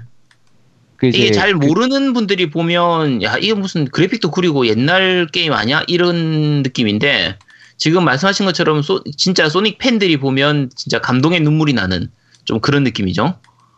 네. 이게 요소 요소 요소들이 다 재밌는 게 이 게임이 추가하고자 했던 게 아까 말씀드렸듯이 세턴에서는 소닉 게임이 나온 적이 없잖아요. 네. 네. 세턴 시절에 나왔을 것 같은 게임을 만들자라는 거였거든요. 음, 아, 이제 메가 드라이브를 이어가는 세턴에서 나왔을 것 같은 후속작. 어떻게 보면은 그래서 정통 뭐 이런 느낌으로 좀 만들었을 수도 그렇죠. 있겠네요. 어, 그래서 스토리 자체도 소닉 3의 너클즈가 끝난 그 시점 바로 이후부터 시작이 돼요. 그래서 어, 음, 음, 그 새턴을 표방했다는 부분도 사실은 이제 그 메인 메뉴에서 옵션에 가 보면은 게임 패드가 하나 나오거든요. 네. 그래픽으로 조그맣게. 근데 그게 새턴 패드예요. 음, 그리고 그 스페셜 스테이지에 들어가 보면은 되게 어 옛날 그래픽으로 3D로 구현이 돼 있어요. 그쵸. 그게 이제 흡사 그 소닉 R 그래픽이랑 비슷하게 보이는데 네. 그것도 세턴 시절에는 이렇게 나왔을 것이라 생각을 해서 그렇게 제작을 한 거거든요. 네. 음, 음, 그래서 곳곳에 신경 쓴 부분들이 되게 많아요. 그래서. 어 음악적인 부분도 그 티 롭스라는 사람이 만들었는데 이 사람도 팬들 사이에서는 되게 유명한 사람인데 어 기존 음악들을 리믹스를 해서 유튜브에 많이 올리던 사람이거든요. 네. 그 그거를 캐치를 해서 이제 세가가 고용을 한 건데 어 전체적인 음악의 느낌은 소닉 CD 일본 OST랑 많이 비슷해요. 음, 어, 그 사실은 그 그 OST 자체를 굉장히 최고로 꼽는 사람이 되게 많거든요. 소닉 네네네. 시리즈 전체를 다 따져서. 네네. 네. 아. 그렇다 보니까는 그 느낌 자체도 되게 좋고 그리고 그 이 게임이 총 12개 존으로 구성이 되어 있는데 12개 존 중에서 4개가 신규고 8개는 기존에 있던 거를 리믹스한 거거든요. 음, 그쵸. 네. 네. 그 8개 그 리믹스된 존들의 음악도 굉장히 수준급으로 그 어, 리믹스가 돼 있고 그리고 네. 이제 소닉 3 너클즈에서는 보면은 이제 act 1과 act 2로 넘어갈 때 같은 멜로디인데 느낌이 다르게끔 구성이 돼 있잖아요, 음악이. 네네. 그렇죠, 그렇죠. 그것도 여, 여기서 그걸 또또 어, 어, 또 따라 했었어요. 그래가지고 이제 음. 액트 1의 음악과 액트 2의 음악이 멜로디는 같지만 그 느낌이 다르게끔. 음. 이게 말, 말 그대로 팬들이 보면은 정말 군데군데에서 신경을 많이 쓰고 정말 제대로 정성을 들여서 만들었구나라는 게 딱 느껴진다는 거죠. 그렇죠. 음. 그 팬이 아닌 분들이 보면 그래픽이 좀 구리다고 느끼지 않을까요?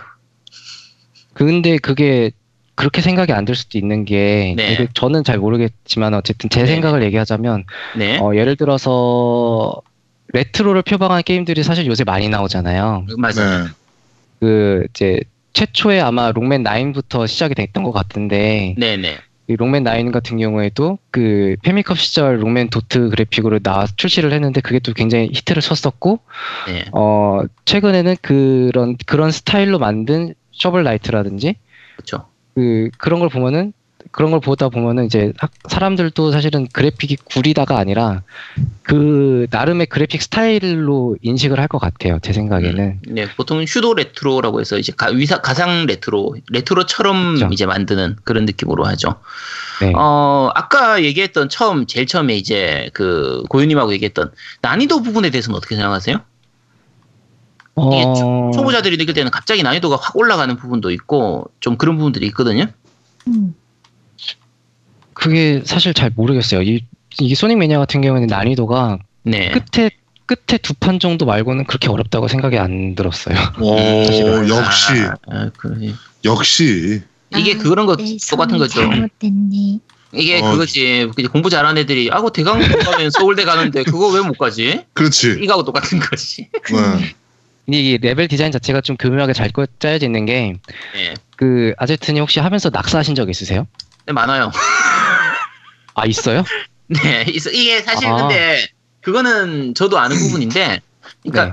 그 소닉이 굉장히 스피디하게 진행되잖아요. 그러니까 닌텐 네. 저 마리오하고 다르게 굉장히 스피디하게 진행되기 때문에 잘못하면 죽을 것 같은데 이게 가다가 멈춰버리면 오히려 죽기가 쉽고 앞으로 잘 달리면 정말 김, 이 기가 막히게 기믹을 잘 짜져 있어서 마치 내가 게임을 되게 잘하는 것처럼 안 죽고 알아서 적당하게 진행되도록 이렇게 그 스테이지 구성이 그렇게 되어 있거든요. 그래서 웬만하면 잘 안 죽긴 하는데 어 그 와중에도 좀 이제 몇 번 죽긴 죽었어요. 낙사는 좀 하긴 했는데 빠져 죽고 끼어 죽고 하는 거 좀 많이 했어요. 이번엔. 아 네. 그러니까 이게- 음, 그, 저기, 추왕님은 혹시 나이가 어떻게 되세요? 29입니다. 아, 이게 40대와 20대의 그 순발력의 차이는 어쩔 수가 없어요.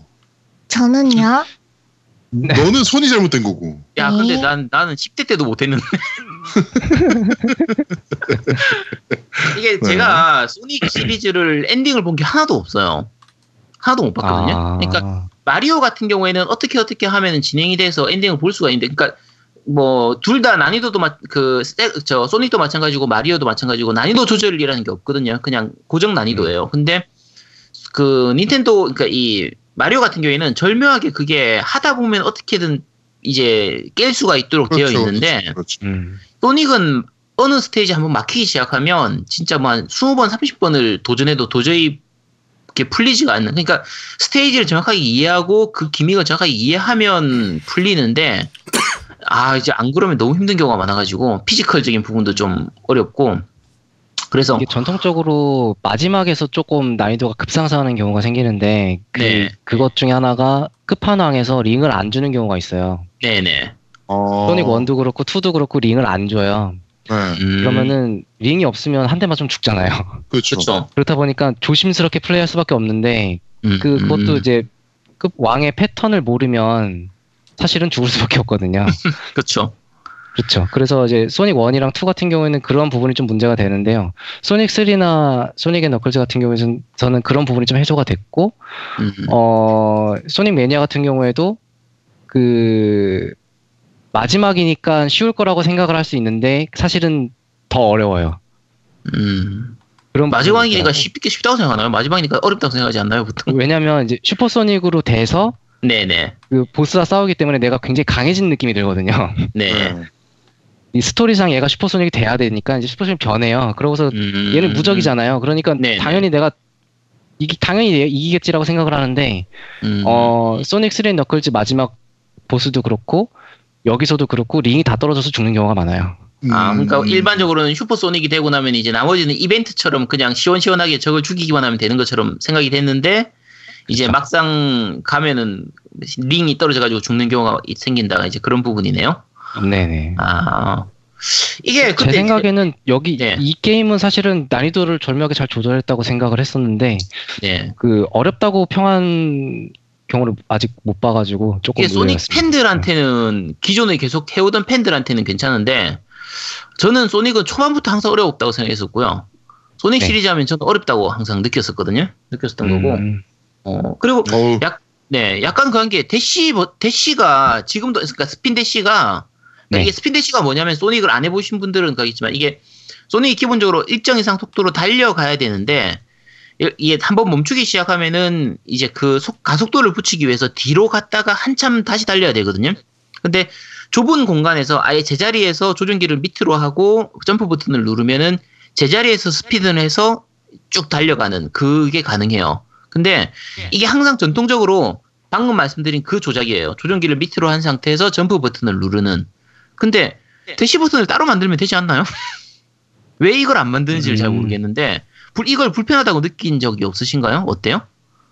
어 그래서 아마 3D 소닉에서 생긴 게 부스트였던 것 같고요. 네네. 왜냐면 사실 그게 그거거든요. 그 부스트를 누르면은 부스트를 쓰는 동안에 무적이고 빨리 가고 버튼 네. 하나만 누르면 되, 되고 네. 그렇다 보니까 그게 아마 3D에서는 가장 좋은 해결책이었다고 생각이 생각을 했었을 수도 있고요. 예. 어 2D에서도 넣으면 될 것 같은데 이걸 왜 안? 2D에서는 넣나요?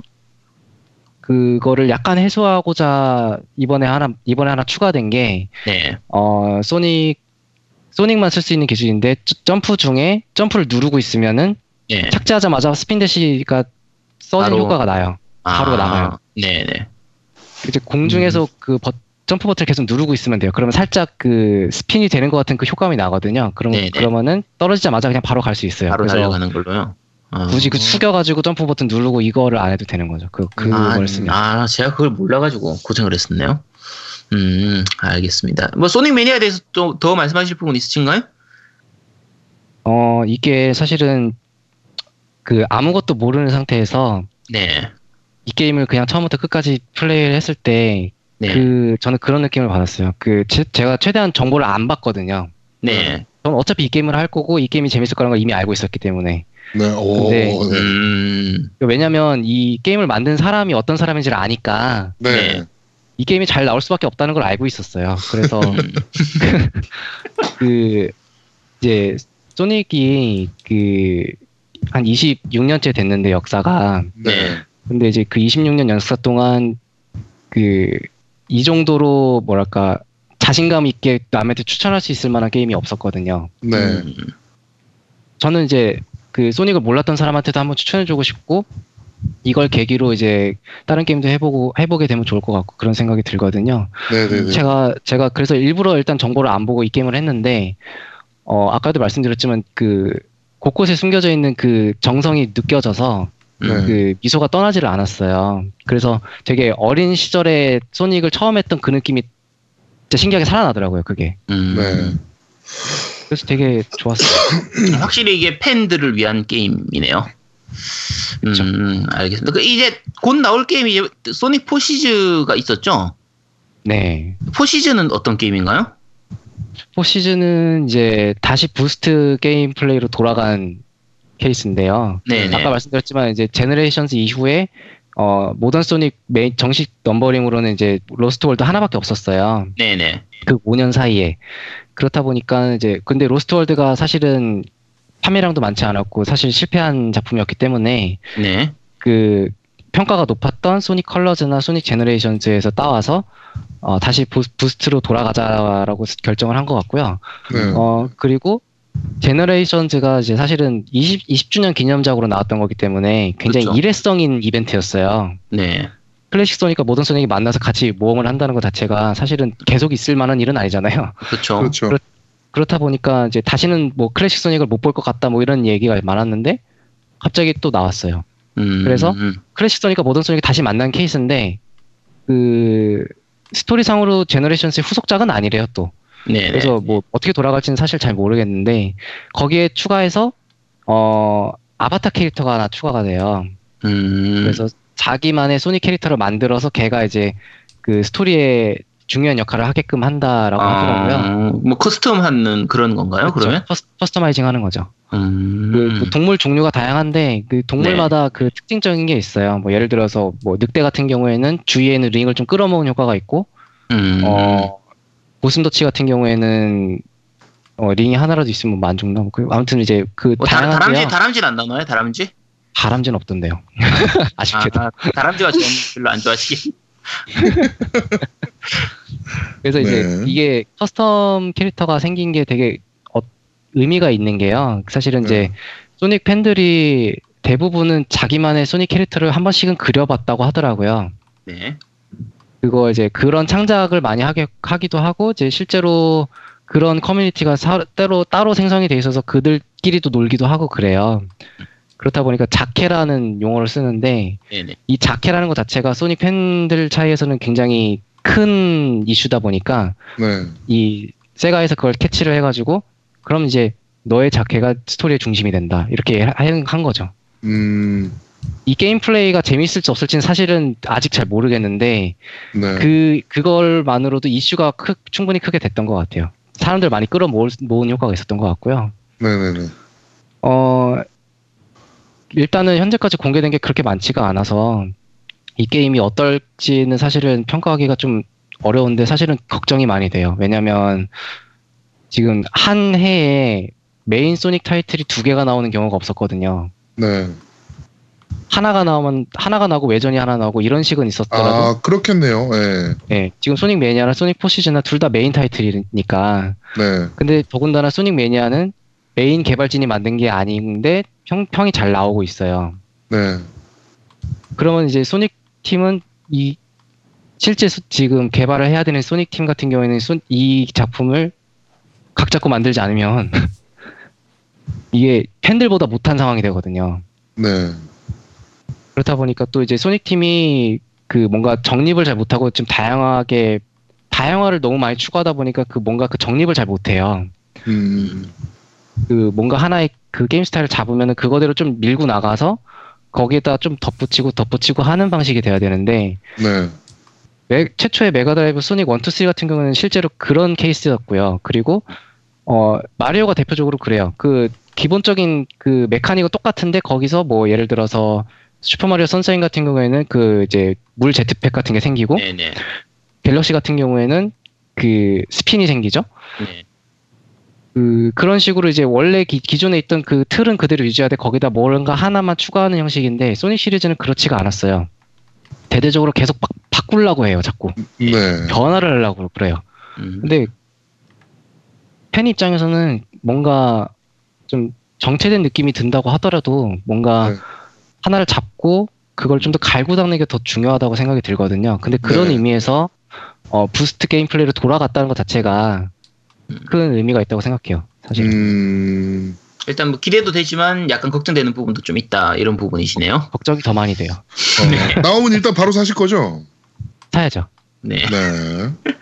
그럼 그때 소감을 한번 다시 듣는 걸로 아, 네. 하도록 하겠습니다.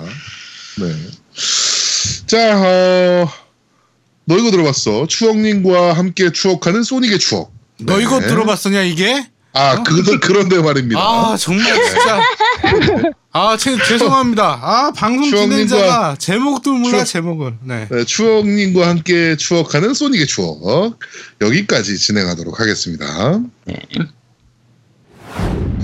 자, 겜덕비상 제60화 소닉 네버다이 편을 여기서 모두 마무리하도록 하겠습니다. 아 벌써 60화야? 아 네, 벌써 60화입니다. 네. 우리 추억님, 네. 네, 방송 출연하셨는데 우리 방송 듣는 많은 팬분들께 어, 방송 출연하신 소감 뭐 이런 거 한마디 부탁드릴게요. 어, 사실은 제가 그렇게 적극적인 성격도 아니고 사실 되게 소극적이거든요. 그래, 그렇다 보니까 이렇게 그렇게 말을 너무 많이 했는데? 아 그런가요? 제가 잘했는지 잘 모르겠는데 말이? 막 횡설수설한 것 같은데 어 그 방송 울렁증 같은 게 좀 있다 보니까 좀 많이 긴장도 했고 사실은 많이 헤맸던 것 같아서 그래서 조금 네. 들으시는 분들께서 어떻게 들으셨는지는 잘 모르겠습니다만은 재밌게 들으셨으면 좋을 것 같고요. 네. 어 실은 이제 제가 유튜브 채널을 운영하고 있는 게 있는데 어, 네. 음. 그 이제 트위치 방송도 해보려고 이제 준비는 하고 있었거든요. 그래서 네. 이제 해보려고 이제 막 마음만 하고 있는데 지금 이제 일이 바쁘다 보니까는 뭐야, 소심하고 방송 울렁증이기 때문에 방송을 하려고 준비 중이었어? 이렇게 성격을 또 고쳐 나가면 좋으니까요. 네. 네. 그래서 아무튼 이제 어 제가 되게 예전부터 즐겨 듣던 방송이고 진격 시절부터 댕- 굉장히 챙겨 듣던 방송이고 네. 지금은 지금도 이제 계속 주마다 화요일 되면 되게 즐거워요. 사실은 이제 일주일에 활력소 같은 느낌이라 그런 방송에 참여하게 돼서 되게 영광이었고요. 어, 뭐 다음에 또 참여할 일 있으면 또 불러주시면 감사하겠습니다. 아, 네, 알겠습니다. 뭐 방송 울렁증이 있어가지고 말을 잘 못한다는데 말을 잘하는데? 어? 굉장히 기분. 나쁜데 솔직히. 어? 이 엔딩 멘트 써놓은 거 아니야? 어. 이 정도면 써놨다고 봐야 되는데. 아 울렁증 예, 있는 아까- 사람이 이 정도면 본인 방송할 때 얼마나 더 하겠다는 얘기야 지금. 응? 말도 안 하겠고. 알겠습니다. 자, 우리 추억님과 함께 추억하는 소닉의 추억을 진행했던 소닉 네버다이 견덕부 상체 60화였습니다. 편을 여기서 모두 마무리하도록 하겠습니다. 저희는 다음 주에 좀 더 재밌고 알찬 방송으로 여러분들을 찾아뵙도록 하겠습니다. 고맙습니다. 감사합니다. 감사합니다. 감사합니다. 다음에 또 봐요. 다람다람. 다- 이 다음 게스트는 또 누구 찾지? 어, 날로 먹으려고 그래. 어? 아 이게 이게 버릇돼가지고 아, 야 고요야 너 친구 중에 콘솔 게임 관심 있어 하는 애들 없어? 네. 스타 잘하는 사람 부르면 안 될까요? 스타 잘하는 스타? 사람. 아참 맞다 야 스타 저거 대회하는 거 금지했어야 돼. 아, 다 다음 주에 다 다음 주에. 그래? 다 다음 주에. 왜? 왜 쫄려? 아재트 쫄려? 어? 돌리긴 야 빨리 한 판 해 들어. 아니야 나 나 이제 안 해. 나 자야 돼. 피해? 아나 안 피해. 왜?